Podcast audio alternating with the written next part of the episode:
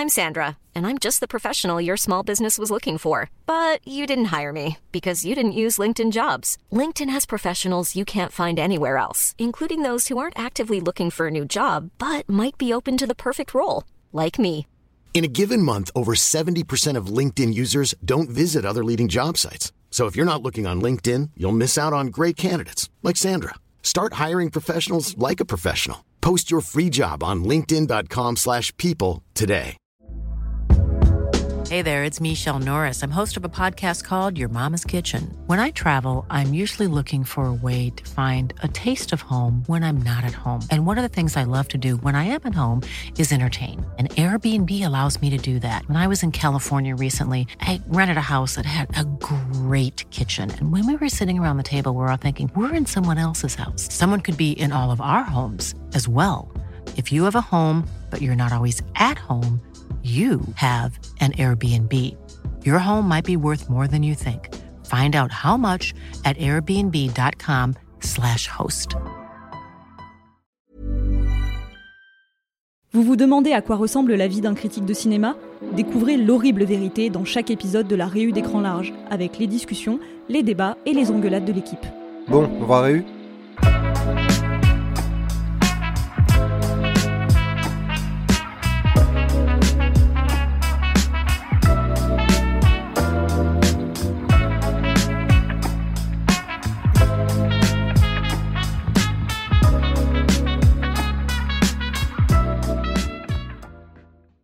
Bon, dans la réunion d'aujourd'hui, j'ai envie qu'on parle de Mission Impossible et pas juste parce que je suis obsédé par Tom Cruise, mais parce que le 7ème Dead Reckoning partie 1 sort le 12 juillet et on l'a tous vu et je pense qu'on a tous été un petit peu désaucés, bon à part Antoine, c'est pour ça qu'il n'est pas là aujourd'hui, mais on a tous trouvé quand même qu'il était un peu moins bien, voire euh, beaucoup plus pire. Euh, mais déjà, juste tour d'horizon, je pense que toi Mathieu, t'es la personne qui aime le plus la saga dans l'équipe ou quasiment? Oui, moi j'adore Mission Impossible. C'est un peu l'idée que je me fais. Je sais que ça, il y a plein de défauts, etc. Mais c'est un peu l'idée que je me fais de ce que c'est que le divertissement hollywoodien qui fonctionne. C'est-à-dire un truc qui fonctionne par et pour ces scènes d'action, qui est vraiment une forme, qui, cherche une forme de générosité, tu sais, euh, sans vouloir aller plus loin, et qui en plus a expérimenté avec des réalisateurs différents, etc. Et c'est à la fois sa force et sa limite, on va dire. Et après, il y a aussi que je trouve que certains des films possèdent quelques-unes des scènes d'action les plus cool qu'on a vues euh, à Hollywood euh, depuis un paquet d'années quand même, surtout à partir du 3. Voilà. Et toi, Judith, t'es peut-être euh, à l'extrême opposé, t'es celle qui est la plus mitigée, quoi. Euh, j'ai pas, de- j'ai pas de problème avec la saga, enfin dans le sens où oui, je passe des bons moments comme tout le monde euh, devant elle l'a l'émission elle passe Impossible. des bons moments, c'est pas Oui, je passe des bons moments. Évidemment que j'ai envie de partir euh, courir en ligne droite dès que j'entends la, la musique. Enfin bon, voilà, j'ai j'ai des réflexes normaux, on va dire. Euh, après, non, c'est pas, c'est pas euh, des films qui m'embouchent un coin non plus. J'ai pas mal de choses à leur reprocher, donc je suis, c'est sûr que je suis plus mitigée. Et toi, en gros, t'es, euh, Geoffrey, t'es un peu notre docteur S. Tom Cruise euh, à l'heure et C'est- Alors en tout cas, ce qui est sûr, c'est que j'ai commencé à être fasciné par Tom Cruise par rapport à Mission Impossible, parce que euh, passion Brian De Palma, donc déjà le fait qu'il fasse le premier, c'était vraiment un- une source euh, d'amour un peu automatique. Et je trouve que la saga, la manière dont elle a évolué, c'est assez passionnant. Et c'est vrai que les derniers, je suis un peu comme Mathieu sur ce coup-là, sauf sur le mauvais goût du deuxième, mais euh, il y a quand même des épisodes, enfin à partir du, du 3, du 4, il y a quand même des trucs assez fantastiques qui se passent à l'écran. Donc ouais, je trouve que c'est assez unique et assez jubilatoire. Mais euh, ce qui est quand même intéressant, c'est que quand on voit comment la saga elle a évolué entre le meilleur et le pire, on a tous des épisodes qu'on adore, des épisodes qu'on déteste, genre le 2, euh, le 3 est pas mal détesté aussi. Je me demande si le 7 va être. euh, plein de gens seront d'accord avec nous ou pas, mais en tout cas, il y a un peu des hauts et des bas. Et j'ai l'impression quand on en parle entre nous, c'est-à-dire euh, tous les deux jours, on voit un peu euh, toutes les raisons d'aimer, euh, de détester ou de critiquer la saga. On voit un peu les limites, l'autocaricature du truc, un peu comme si ça représentait à l'écran et en coulisses le meilleur et le pire de comment on peut faire une saga à Hollywood, pourquoi on fait une saga et vraiment les méthodes pour créer le succès et la recette parfaite. Et T'en parlais Mathieu, toi, dans les raisons qui sont euh, les plus euh, les excitantes euh, pour aimer la saga, c'est le changement de réalisateur. Et c'est vrai que pour le coup, moi, c'est un des trucs que j'aimais le plus au début en tout cas. C'est qu'on passe de Brian De Palma pour le premier, John Woo pour le deuxième, bon, J.J. Abrams pour le troisième. Après, c'est Brad Bird. quand même, on tu sens un peu quand même la petite chute de qualité, quoi. Et et depuis, c'est Christopher McQuarrie qui a les rênes de la saga. Mais si on reste sur le début, est-ce qu'il y a une autre saga qui a, qui a eu comme ça cette intention, cette ambition de filer les clés de la bagnole à quelqu'un de différent, aussi différent à chaque fois? Par la force des choses, il y a eu Alien, c'est l'autre exemple qui me vient en tête. Il y a un peu eu Harry Potter aussi. Ouais, ouais, bah bon, les deux premiers sont déjà réalisés par euh, la même personne ouais. et qui en plus, bon, est un sacré yes man déjà à l'époque. Je trouve Mm. que ça se voit dans le film quand même, tu vois. Là où euh, De Palma et même John Woo, tu Bah peux ouais. leur reprocher plein de trucs, mais leur style il transparaît dans les deux films. Enfin, Bah c'est ça. En fait, ce qui est intéressant, c'est pas seulement que la, la saga est passée de réalisateur en réalisateur, c'est que vraiment chaque réalisateur a eu la liberté totale, manifestement, d'imprimer complètement son style au film sans vraiment suivre un cahier des charges, euh, si un petit peu scénaristique, mais en termes de style. euh, Oui, bah d'ailleurs, euh, c'est euh, à partir du moment où le cahier des charges est devenu quelque chose que ça a commencé à se compliquer en termes Mm. de, euh, de, de, de qui le fait et qui le fait pas, avec notamment la prod du 3 euh, qui a été Ouais. euh, un peu chaotique avec Fincher. Mais pourquoi sont-ils allés chercher Fincher? Parce que Fincher voulait rajouter un 28e film qu'il n'allait pas faire et sur lequel il a été annoncé à l'époque. Ouais, mais mais Et euh, ce qui est marrant, c'est que je crois qu'au tout début, Tom Cruise avait un peu envie que ce soit Sidney Pollack avec qui il avait fait la firme qui réalise Mission Impossible. Et il a fait un dîner chez Spielberg, il a rencontré Brian De Palma et il s'est dit Mais c'est qui ce monsieur? Il a l'air talentueux. Donc il raconte qu'il a passé une nuit entière à se bouffer toute sa filmo et qu'il s'est dit Il faut absolument que Brian De Palma, De Palma fasse le film. Donc je sais pas quelle est la cinéphilie de Tom Cruise pour ne pas savoir qui était Brian De Palma Ouais. à ce moment-là. Et pour le deuxième, il me semble aussi qu'il a demandé à Brian De Palma de revenir. Il a dit lol, non merci. Et il a demandé à Oliver Stone, qui a, je crois, a écrit un traitement, avait une ambition qui ressemblait d'ailleurs pas mal au méchant du 7, mais bon, ça c'est un autre sujet. Euh, et il a fini par ne pas le faire. Et c'est là qu'il s'est dit John Woo, parce que ça filmo, parce que Volteface, où il y avait aussi des masques. En tout cas, l'idée d'un masque et de passer, euh, ce qui est exactement le, le truc qui est mis en scène dans le deuxième, en tout cas dès le début. Mais c'est vrai que franchement, J'aurais tellement aimé que la saga continue avec des gens qui faisaient euh, comme ça, et que la saga change de, de forme à chaque épisode et qu'à chaque fois Tom Cruise avec son pouvoir se dise qui sont les cinéastes que j'ai envie de soutenir et qui pourrait faire euh, Mission Impossible 28. Mais c'est tellement pas ce qui s'est passé. Ah ouais. Mais même le 3, je trouve que s'il y a vraiment un style Abrams, euh, il transparaît pas mal dans le film. Enfin, il y a, Mhm. bon, les lance-flares, c'est devenu une blague, tu vois, mais c'est un peu. euh, je trouve qu'on retrouve ce que moi j'ai dans les quelques films d'Abrams que j'aime vraiment, notamment euh, Star Trek 2, euh, Into Darkness, là. C'est euh, voilà un genre de classicisme, mais assez très Spielbergien. C'est assez. Enfin, c'est peut-être le plus Spielbergien, entre guillemets, des films Mission Impossible. Et, et je trouve que visuellement, il tient encore vachement la route. il marche très bien, ouais. Bah moi je suis un énorme fan de la série Alias euh, que J.J. Abrams a créée et c'est en voyant Alias que Tom Cruise euh, s'est dit qu'il allait l'engager et il a demandé à J.J. Abrams donc c'était le premier long métrage de faire un épisode d'Alias étiré. Donc c'est les mêmes ficelles, le côté vie perso, vie pro, on dirait une scène d'Alias dès le début, le fait que la patte de lapin, le MacGuffin, le, le truc que tout le monde cherche, ce soit quelque chose d'aussi abstrait, non expliqué, on dirait Rambaldi dans Alias, c'est exactement la même recette. Et c'est vrai qu'il ressemble pas du tout au premier ni au deuxième, et peu importe ce qu'on pense de Abrams, c'est un autre calibre, c'est un autre monde, mais au moins c'est tellement une autre fenêtre ouverte sur la saga Mission Impossible qui est super excitant. Et le 4 aussi, d'ailleurs, il y a quelque chose d'un peu ludique avec Brad Bird. Alors, je suis pas le plus grand fan de Brad Bird, sauf Tomorrowland, mais du côté Pixar, le côté Ouais. très ludique du Mm. décor et tout. euh, Le fait que tu cites pas le géant de fer prouve une fois de Oui. plus que tu n'as vraiment pas de cœur et d'âme. et. J'ai euh, cité la poursuite de demain. Tu veux pas une autre preuve que j'ai un cœur, ça arrive si, si, c'est bien, mais bon, quand même, quoi. Ouais, d'accord. Ouais, mais c'est d'ailleurs c'est marrant. Enfin, moi je trouve que pour parler du 4, que c'est vraiment un peu. euh, c'est à ce moment-là, je trouve que c'est quand on passe du 3 qui a une image quand même assez très début des années 2000, assez sale, assez euh, très contraste, euh, avec bon une image pas très léchée, avec pas mal de grains. Pour passer au 4, j'ai l'impression que tout à coup. Enfin, le 4, c'est la version euh, pub Chanel de, de ce que était Mission ou Impossible avant. Tout à coup, on arrive dans quelque chose d'extrêmement léché. Je parle pas spécialement de la mise en scène de Brad Bird, hein, mais là, tout d'un coup, on a l'impression vraiment qu'on a la bascule vers euh, le moule de ce que seront euh, tous les prochains Missions Impossibles.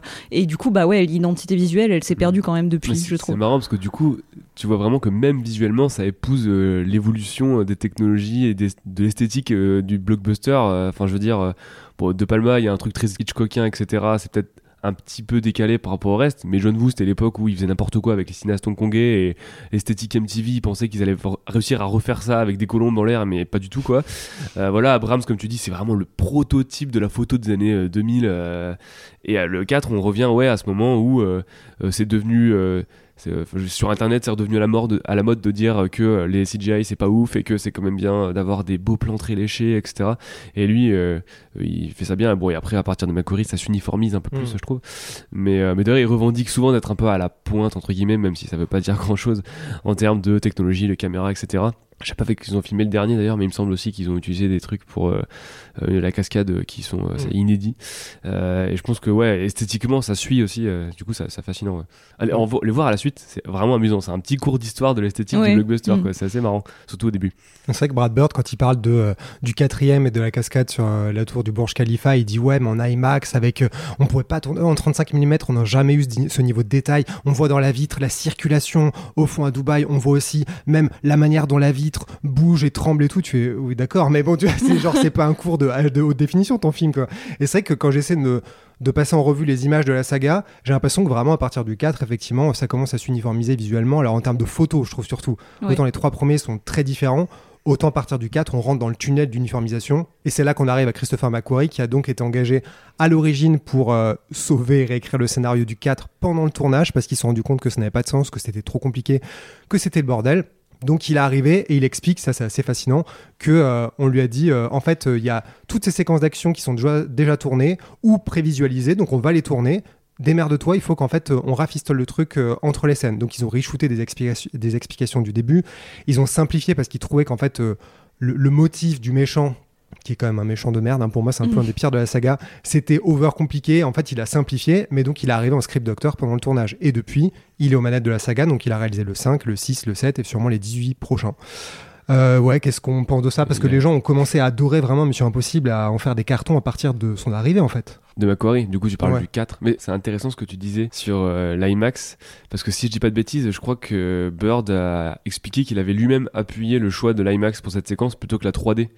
Et Mm. le film est sorti en 2011, on est deux ans avec, après Avatar, et on arrive au moment où euh, ça y est, Hollywood a déjà fait n'importe quoi avec la 3D. Je crois que euh, cette chose, le choc des titans, etc., les trucs post-convertis n'importe comment, que tout le monde vomit du sang par les yeux, euh, sont sortis. Et pareil, t'as encore ce truc de, on est dans la continuité d'une industrie hollywoodienne qui a pris un truc, a fait un peu joujou avec et l'a délaissé sur le côté. On passe au, suivant, quoi. Et là, le suivant, dans ce cas-là, bah, c'était euh, euh, l'IMAX. Et bah, Tom Cruise lui-même, d'ailleurs, il va beaucoup euh, s'en servir pour faire son propre storytelling. Récemment, il s'est encore embrouillé avec Nolan, là, parce qu'ils font la guerre des écrans. Mais, et ouais, c'est assez, amusant. et je pense que ouais, l'arrivée de Macquarie a permis de lisser tout ça au même niveau. Il y a même plus de conflit, là, tu vois. C'est genre vraiment. Tout est ensemble. Et bah, en fait, moi, c'est ce qui me dérange un petit peu avec ma propre position, c'est qu'en fait, euh, Macquarie, je trouve que c'est vraiment le réalisateur qui a le moins d'intérêt dans la dans la saga, dans le sens où c'est lui qui voilà qui a voilà le, le style le moins poussé, qui a euh, qui, qui apporte le moins d'un point de vue artistique peut-être.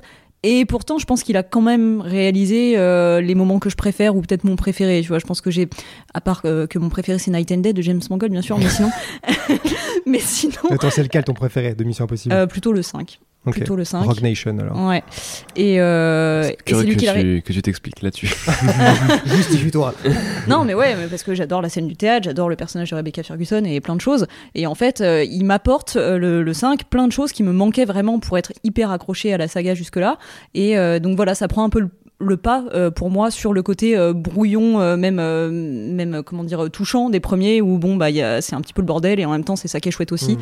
mais bon maintenant je trouve que effectivement là trop de licitude tue la licitude et qu'on s'emmerde C'est vrai que c'est un peu paradoxal de se dire que c'est à partir du moment où ils ont pris le, le mec qui est le meilleur technicien, euh, qui a un très très bon savoir-faire, et lui-même d'ailleurs dit que quand il est arrivé sur Mission Impossible 4, donc Protocole Fantôme pour un peu rafistoler euh, le bordel, il a appris, il a parlé à tous les départements, il dit j'ai été parlé à tout le monde pour comprendre où est-ce qu'ils en étaient, et j'ai appris absolument tout ce qu'il faut savoir sur un blockbuster.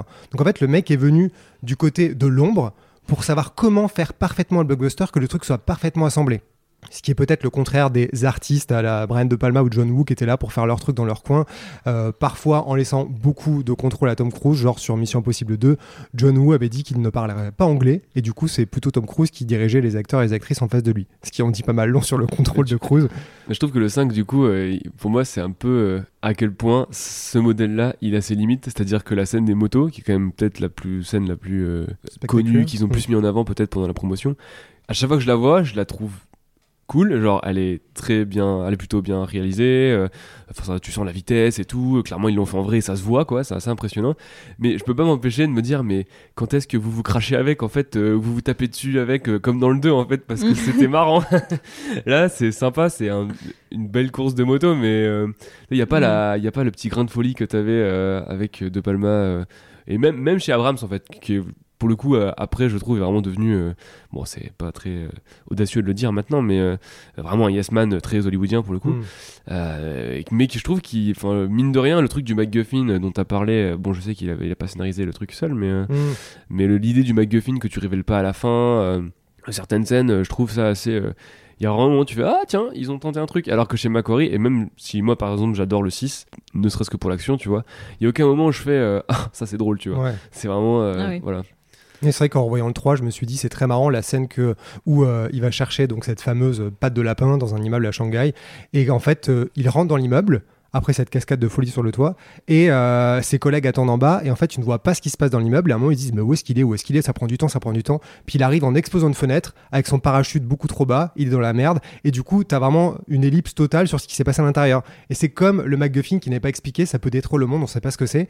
Et je trouve qu'effectivement, il y a une malice, une intelligence de Abrams et ses scénaristes qui sont arrivés en se disant Qu'est-ce que tout le monde attend et comment on peut s'en moquer, comment on peut le détourner pour non seulement donner aux gens ce qu'ils veulent, mais ajouter une petite pointe d'intelligence, d'esprit là-dessus. Et je dirais que le 3, pour moi, il a vraiment beaucoup, euh, beaucoup cette vivacité d'esprit dans l'écriture. Alors pour le coup, euh, moi, le 3, c'est l'un de ceux que je défends. Franchement, je l'aime plutôt bien. C'est à partir du 3 que vraiment euh, j'ai été intéressée dans la, par, la saga, on va dire, parce que ça, ça m'apportait des choses avec tout, toute l'intrigue autour du personnage de Philippe Seymour Hoffman et on explique comment ça fonctionne les masques, etc.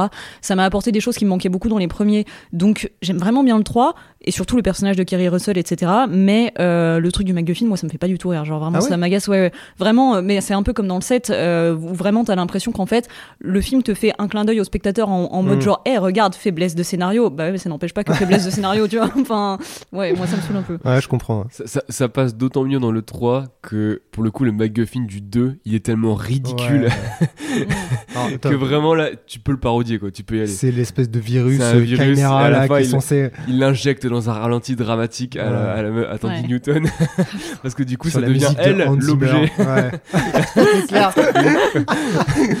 C'est quelque chose. En fait, quand je réfléchis à l'évolution de la saga, je me dis qu'on est passé d'une saga de pure cinéphilie avec Tom Cruise qui se dit je veux Brian De Palma, je veux Oliver Stone, bon il veut pas, euh, John Woo, ou même J.J. Abrams où il y avait une manière de un peu euh, avec Alias, il avait redynamisé euh, la série d'espionnage. Donc vraiment, c'est un truc qui était hérité de la série Mission Impossible, de tous les trucs d'espionnage. Et maintenant, il le reprenait pour se dire qu'est-ce qu'on peut en tirer pour aller au cinéma. Et maintenant, on est sur une saga de vraiment de purs techniciens de savoir-faire. Et je trouve que ça se voit dans le côté euh, Macquarie qui commence à piller la saga elle-même. Alors. Dans le 7, je trouve que ça saute aux yeux parce qu'il fait plein de plans débulés là de Palma, sauf que c'est quatre fois plus nul et six fois plus long, donc c'est insupportable. Mais même euh, le fait qu'il y ait encore une tempête de sable qui revienne, le fait qu'ils reprennent autant des motifs qu'on a vu dans la saga jusque-là, c'est un peu comme si on se disait, ok, euh, les, premiers épisodes étaient ceux de l'invention, de la réinvention, de qu'est-ce qu'on peut faire de malin. Maintenant, c'est vraiment comment on peut réexploiter la marque, tourner en rond, tourner en rond, avec les trucs qui ont marché avant et un peu en faire un objet complètement froid avec toutes les particules des précédents opus pour en faire un truc qui serait un peu le film parfait, mais du coup complètement désincarné. Ouais, oui, c'est ça, il y a que des redites, mais en plus, ce qui est, ce qui est drôle, c'est qu'il fait pas que piller la saga, mais on voit à quel point euh, les gros blockbusters d'action se mangent la queue, parce que tu vois, euh, la scène du train, par exemple, on s'est tous dit, mais c'est la même chose que Indiana Jones qui sortait quasiment en même temps, ça, c'est hallucinant. Il y Ah a ouais, un non, plan, mais- vraiment, je me suis dit, hallucinant, c'est le même, quoi. Ah ouais, les gars, sortez de chez vous, euh, inventez Ouais. des trucs. Surtout mais... qu'il y avait déjà eu un train dans le premier Mission Impossible. Donc en plus, ça revient sur l'héritage de la saga elle-même, ça que je trouve fou. Et quoi. Encore, tu vois, la scène du train dans le premier Mission Impossible, pareil, elle a ce côté euh, complètement décérébré euh, qui me fait beaucoup rire et qui se range d'ailleurs pas mal avec euh, le style de Palma, j'aime Oui, bien. Avec le reste du film. Avec ouais. le, le- le- la- c'est un avion ou un hélicoptère, je sais plus. euh. C'est l'hélicoptère de Jean Reno. Ah oui, c'est vrai, l'hélicoptère de Jean Reno. Non mais franchement, la dernière fois que je l'ai revu, je m'attendais à un truc un peu classique, un peu Hitchcockien. la- Ouais. Et j'aimais bien. Et vraiment, cette séquence, elle arrivait à la fin. Je fais mais quoi? Mais qu'est-ce qu'ils avaient fumé quoi? Et mais c'est trop bien. Et d'ailleurs, on parle d'Hitchcock, mais euh, Mission Impossible 2 est totalement hein, pompé sur les enchaînés de Alfred Hitchcock. hein. Alors, c'est pas Brian De Palma derrière la caméra, mais c'est le même synopsis. hein. Et il y a même une scène dans le truc des chevaux, là, comme dans les enchaînés d'Hitchcock. Oh puis le spectre Voilà. hante parce que t'as la scène dans le 5 euh, dans le dans le l'opéra. à l'opéra qui est quasiment. Oui. euh, Oui. enfin, c'est là, c'est c'est du- c'est de la citation euh, de, d'écolier quoi à ce Ouais. niveau-là. Ouais, oui, voilà, je, ouais, je sais pas, dans le Non, 5, mais moi je suis. Elle aime bien la Oui, oui, oui, c'est plus de l'hommage. euh, bon. Mais Oui, pour oui. parler de la scène du train, euh, juste, je vais revenir parce que personne va le dire, mais euh, dans le 7, la scène du train, elle est copiée-collée sur celle d'Anastasia, hein, de Don Bluth. Oh là là, J'en dis pas plus. Mais... Judith. Non, non, mais, non, mais franchement, genre vraiment, l'enchaînement, je dis, de ils vont pas faire aussi ça. Ouais. je veux vraiment, je me disais, ils vont pas faire ça après. Ah bah s'ils le font. Et après, ils, font, ils vont quand même pas faire ça. Bah s'ils le font. Vraiment, enfin, juste pour dire que voilà à quel point euh, toutes les scènes du set, on les connaît par cœur de plein d'autres films différents. Est-ce qu'il y a Ah la bah. musique du roi lion à un moment? Non, mais de toute façon, le 7, je trouve que c'est un peu le, le point de non-retour parce que j'ai passé le film à me dire non seulement je vois des images qui étaient dans la saga avant, et en plus je vois un imaginaire des blockbusters sortis la même année. Alors c'est peut-être un pur hasard, mais Fast and Furious 10 se passe à Rome, une course-poursuite dans les mêmes décors euh, Mission Impossible 7. Je trouve ça hallucinant. Et on se retrouve aussi avec plein de trucs qui sont pompés. Enfin, d'ailleurs, le fait que ce soit dans le désert m'a aussi rappelé John Wick 4, sorti il y a pas longtemps. Donc, on peut dire que c'est banal, c'est pas les seuls, c'est pas les premiers ni les derniers. Ok. Mais Mission Impossible, jusque-là, avait m'avait toujours donné l'impression que ils essayaient d'aller dans un endroit qu'on connaissait pas, de tourner d'une manière, de filmer d'une manière un peu spéciale pour toujours donner au moins l'illusion de quelque chose qui est euh, nouveau, neuf. Et là, je me suis dit, mais c'est du foutage de gueule. Et quand le, la meilleure scène d'action du film, c'est Uncharted 2, qui est refait, je me dis, mais c'est quoi cette paresse et cet aveu d'échec? Je trouve ça hallucinant. C'est la version XXL de Uncharted 2, sans spoiler. XXL, mais du coup beaucoup moins drôle parce que bah, 15 ans après ou 10 ans après. Et en plus, euh, bah, Tom Cruise, c'est quoi son truc avec Uncharted? Parce que le début du film, dans la tempête de désert, ressemble aussi à des scènes d'Uncharted 3 où ils se poursuivent dans une tempête de désert, de désert à la fin. Une tempête de Ah, pas mal ça. Après tempête de boulettes de viande. ouais. Donc ouais, je trouve ça assez, euh, intéressant, euh, si ce n'est euh, désespérant, qu'en arrivant au septième, avec autant de thunes, avec un film en deux parties, tout ce qu'ils me vendre, ce soit des trucs que j'ai l'impression ou la conviction d'avoir déjà vu quelque part. Mais c'est bizarre d'ailleurs cette espèce de d'inspiration à la Uncharted parce qu'en fait Uncharted c'est à, à part évidemment l'inspiration Indiana Jones c'est quand même aussi un jeu qui s'inspire euh, des missions impossibles et en fait je trouve ça bizarre d'en venir à euh, t'inspirer des jeux que t'as inspirés tu vois il y a une manière d'essayer de courir après ce que t'as pu susciter chez les gens Ouais. euh, pour essayer de retrouver ouais une prime jeunesse ou je sais pas quoi mais c'est c'est un peu désespérant comme constat je trouve En plus, je pense que Tom Cruise aime beaucoup Uncharted parce que dans La Momie, il y a des trucs qui font très Uncharted. Donc peut-être qu'il aurait rêvé à être Tom Holland Genre pour faire le film. Uncharted. Hein Il y a des pixels par exemple. mais tu vois c'est trop Il y a bête du parce que sable. il y, y aurait pas Tom Holland en, en, Nathan, Dra- en Nathan Drake s'il y avait pas déjà eu Tom Cruise en, en Ethan Hunt Ouais. tu vois donc euh, qu'est-ce que tu enfin bref c'est très Ouais, bizarre ça se mord la queue. Et quand tu regardes ce qui s'est passé en coulisses, en fait, cette bascule, elle n'est pas réellement euh, intentionnelle, j'ai l'impression, parce que, bon, maintenant tout le monde se souvient sûrement de, euh, du pétage de cap de Tom Cruise dans la promo de Mission Impossible 3 sur le canapé de Oprah Winfrey. Et il y a eu vraiment euh, un truc qui s'est cassé avec le 3 qui euh, a été un score vraiment moindre par rapport aux deux précédents. Donc c'est un peu comme si d'un coup, la conviction que c'était une grande saga de, de box-office et de thunes s'était un peu écroulée. Et jusque-là, la saga était produite par Wagner Cruise, Cruise Wagner, Cruise Wagner, la boîte de prod que Tom Cruise avait fondée avec Toujours Paula Wagner. Toujours. Cruise en premier. Probablement sur son contrat déjà ce Sûrement, ouais. Mais euh, Cruise Wagner euh, avait produit, s'était lancé avec les films Mission Impossible, avait un deal avec Paramount, et après la sortie du 3, le boss de Viacom, donc lié à Paramount, a vraiment fait une déclaration publique qui aujourd'hui semblerait complètement hallucinante. Il a vraiment dit Tom Cruise, en substance, est un sociopathe. Il a un problème avec, euh, avec euh, les médicaments, avec la scientologie. Euh, il est en dépression, mais en même temps, il pense pas que la dépression puisse exister. Enfin, ce mec, c'est une, un danger public. Donc, en fait, on arrête de bosser avec lui. Là, je pense que tout le monde s'est dit bah, c'est fini. En fait, ce mec, il, est- il vient d'être brûlé sur la place publique. Et aujourd'hui, tout le monde l'adore encore. C'est hallucinant. Tu te demandes ce qui Mm. s'est passé. À l'époque, je me demande quel était l'état psychologique de tous les gens autour de Tom Cruise. Je- Bon, on arrête de respirer. On va en reparler, mais il a réussi à substituer euh, sa réputation qui à l'époque n'était pas dingue par une autre de façon absolument géniale d'un point de vue marketing, mais enfin Ouais.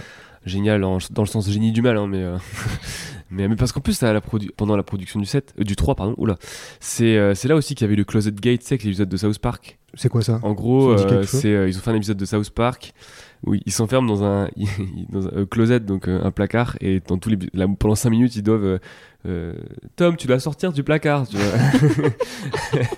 voilà. Et, euh, ils se moquaient de la scientologie pendant tout l'épisode je crois. Et l'épisode a beaucoup fait parler parce que non seulement je crois qu'il y a un des auteurs qui s'est barré à ce moment-là parce qu'il était scientologue et ils se sont pas Parker et Stone se sont enfin décidés à le faire ce qui a fait que lui est parti. Et, et selon des rumeurs, je pense que ça n'a toujours pas été attesté et lui-même n'en a jamais reparlé.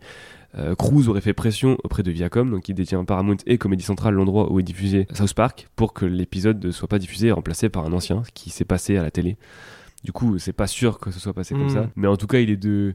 À l'époque, il était une autorité publique que Cruz avait pas du tout kiffé le sketch qu'ils avaient fait sur lui et qu'il est demandé, euh, en, en fait, qu'il est menacé de pas faire la promo du 3 justement euh, contre le, le fait que l'épisode est retiré. Mais je crois que son agent à l'époque avait dit que euh, euh, non, ils avaient pas fait ça, que ça avait aucun sens parce qu'ils avaient déjà commencé la promo et tout. Donc on saura jamais vraiment le fin mot de l'histoire. Mais le fait que l'épisode a bien été remplacé lors de sa diffusion initiale est quand même hyper suspect. Ouais. Et, euh, et, par contre, il est marrant. Par- parmi toutes les choses suspectes qui planent autour de Tom Cruise et des, et des choses qui sortent sur lui.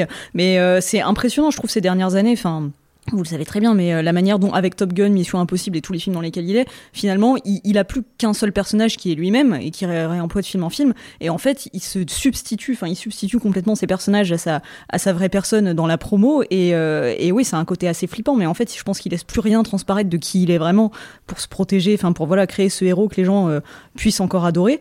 Mais, ce que tu euh, dis sur le personnage, c'est intéressant parce que quand on parle de la bascule qu'il y a eu avec l'épisode 3 et 4, on dirait que je parle de Star Wars, mais je parle de Mm. Mission Impossible, c'est que aussi le personnage, quand tu vois qui il est dans le premier, qui il est dans le deuxième, dans le troisième, t'as vraiment trois facettes d'un vrai personnage de fiction. Alors dans le premier, c'est un peu un peu faiblard parce qu'il fait un peu jeune loup, un peu euh, le, le mec qui est un peu un peu foufou et qui revient un peu dans le droit chemin parce qu'il se retrouve à reprendre un peu la tête de l'équipe, à devoir assumer, mais il est tellement malin qu'il a compris que son chef était le méchant et tout. Dans le deuxième, c'est vraiment le, le bad boy, cheveux longs, euh, euh, baiser à deux balles. Qui Et dans- grimpe des falaises à main nue euh, sur euh, du, des- du- je sais pas quel morceau en plus. euh, pas... Hashtag Euh, cliffhanger, ouais. Oui, non, mais ouais, clairement. Je pense qu'il a un truc avec Stallone aussi, clairement. Quand tu vois la fin de Fallout, qui est clairement la fin De Ouais. Cliffhanger, te dis, mais mec, Oui. tu te rêves en Nathan Drake et en Sylvester Stallone, t'es dans la merde. Euh, et. Euh, Fincher devait pas mettre Stallone en méchant du 3. Ah si, et c'est vrai. Voilà, tout Oui, est parce lié. que quand on parle des, euh, des cinéastes, il y a quand même une version parallèle où il avait donc Fincher pour le 3 ou Joe Carnahan qui a dit des années après, mon truc, c'était d'ailleurs, je crois, la même histoire que euh, le solide Fincher, c'était un truc de trafic humain en, Afrique. du- en Afrique, ouais, c'est Ouais. ça. ouais. Donc on se retrouve avec une patte de lapin en Shanghai, quoi. Donc je sais pas ce qui s'est passé entre les deux, mais du coup, c'est- Ça aurait été tellement marrant par Joe Carnahan. Oh là là. Ça aurait été sûrement ça aurait un peu été vénère, ouais. potentiel le meilleur épisode de la saga. pour quelqu'un qui aime le 2, donc je sais pas ce que ça vaut. c'est vrai, tout à fait. Mais sur la manière dont son personnage euh, remplace sa, sa personnalité, enfin son personnage public, c'est amusant. Ça se voit aussi à travers l'utilisation des personnages féminins, où effectivement dans les premiers films, les personnages féminins ont le rôle de bah, euh, la nana qui va pécho, en gros, euh, et voilà pour euh, pour euh, assurer la virilité du héros. Et petit à petit, plus ça va, plus en fait euh, le personnage devient asexué. Et c'est pareil, plus Tom Cruise en fait à une époque, voilà, il fallait alors soit pour son propre plaisir, soit parce que ça le faisait bien, il s'affichait au bras de Nicole Kidman ou autre compagne. Et depuis, en fait, ça fait longtemps qu'on lui connaît plus aucune compagne ni compagnon. Et Ouais. euh, bah, en fait, c'est- c'est étonnamment euh, parallèle avec ce qui se passe dans les films, quoi. Ah c'est ouais, très très bizarre. Ouais, on en en reparlait euh, quand on avait quand on discutait de Top Gun Maverick. On avait vraiment halluciné de la façon dont il, il balance l'histoire avec Jennifer Connelly. Où vraiment c'est il y a un, un truc à cocher euh, relation hétéro euh, dans un Mm. dans un dans un film hollywoodien. Il la coche, mais tu sens que ça le dégoûte en fait. Il a pas envie de le faire. C'est ça, ouais. C'est incroyable quoi. C'est expédié, mais c'est ahurissant. Ouais, en général, il y, a un- il y a un bisou qui officialise le truc Ouais. et puis c'est Ah, fini, le quoi. mieux, c'est- quand ils, se, quand ils se font un câlin sur la plage. C'est vraiment genre le summum de la sensualité. C'est un plan ultra statique, vraiment où toutes les lignes sont parallèles. Ils sont debout comme des piquets. Elle est de l'autre côté. Il y a un bras qui passe. Elle lui touche le bas du dos. C'est genre ah, et voilà fin quoi. C'est- C'est hilarant franchement. Sachant que quelques scènes avant, tu les vois dans la chambre comme des ados. Vraiment, il sort par la fenêtre comme un ado. Du coup, c'est très paradoxal. Et je trouve que c'est là aussi le set m'a un peu agacé, c'est qu'il revient en arrière avec le personnage de Grace incarné par Mm. Hayley Atwell, qui revient en arrière sur le côté oh petite séduction, c'est une voleuse comme Naya dans le deuxième. Ouais. Et c'est là que je trouve que le set commence un peu à ressembler à un bug dans la matrice, c'est que ça commence à, à patiner, quoi, à, à te rappeler les trucs que tu as déjà vus et qui semblaient abandonnés. Surtout, je trouvais ça assez intéressant le côté homme qui n'a plus de sexe, plus de genre, plus de, plus de vie intime, quoi, qui est juste une sorte de d'abstraction Mm. de héros bloc de béton. Ça, Captain Marvel. ça fait un des trucs. euh, Non, je disais Captain Marvel, c'est ce que tu disais sur Captain Ah oui, Marvel. c'est vrai. Ah oui, oui. non mais en vrai c'est c'est assez euh, ouais le parallèle est assez marrant mais euh, ça pour le coup c'est un des rares trucs qui est plutôt bien fait dans le film dans le set déjà je, je trouve que pour le coup si c'est la même chose que Tandy Newton dans le 2 euh, le personnage de la voleuse là dont je me je me rappelle plus du nom mais Grace. ouais il, il est quand même pas mal je pense que c'est peut-être un des meilleurs Ah bah, personnages féminins de Mission Impossible je sais que la barre est très Oh, basse Dieu, mais euh, Dieu, Dieu, Dieu. Bon Non, bah, Oh quand tu compares à Sandy Newton et Naya, c'est quand même. euh, Ah oui, oui, non, mais elle, c'est pire. Toi, t'as pas aimé euh, Grace dans le set, je trouve que. Ah non. ah ouais tu trouves pas que c'est un peu amusant le fait qu'elle soit forte en certains trucs mais pas en d'autres ce qui contrebalance un peu le côté je sais tout faire de, de Tom Je sais Cruise pas, j'ai trouvé qu'on. on- Enfin, ça m'a vraiment trop agacé le fait qu'on retombe sur une nana encore qui passe sa vie à hurler et à appeler à l'aide, tu vois. Enfin, Ouais. vraiment, ça m'a trop saoulé. mais du coup il y a aussi ces Comme Indiana Jones 2. voilà, exactement, exactement. ouais. C'est pas même. mais euh, mais il y a aussi ce truc du euh, d'un mec qui a plus d'intimité, qui n'est plus finalement qu'une star d'action, c'est-à-dire un mec qui fait de qui s'entraîne pour faire des featurettes sur ses films, puis qui fait des cascades, et il recommence pour le prochain, et c'est la même chose toute sa vie.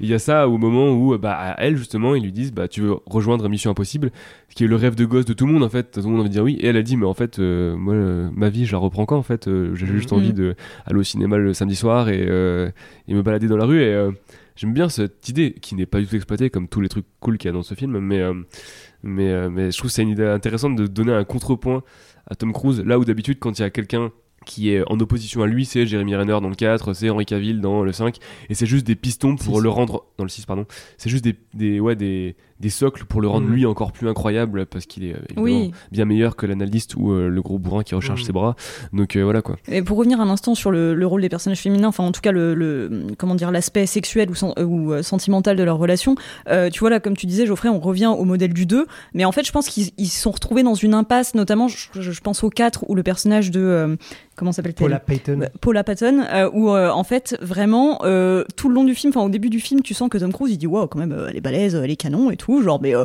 bon j'y touche pas parce que je suis Tom Cruise et qu'elle a 30 ans de moins que moi, bon voilà, mais pendant la soirée il faut qu'il trouve une Oui. excuse pour lui rouler une pelle. C'est vrai que quand j'ai revu ça, ça m'a halluciné, j'avais oublié Ça ne tellement c'est sort nul de quoi. nulle part, c'est tellement gênant et c'est Mm. vraiment tu vois c'est vraiment la case bisou qui a été cochée en mode attention hétéro, c'est bon Mais surtout qu'elle après elle est genre Oui, oh, Ah c'était oui, bien quand il même. s'est hein. embrassé sa bouche, elle n'est pas là que pour parler. c'est vraiment ridicule, quoi.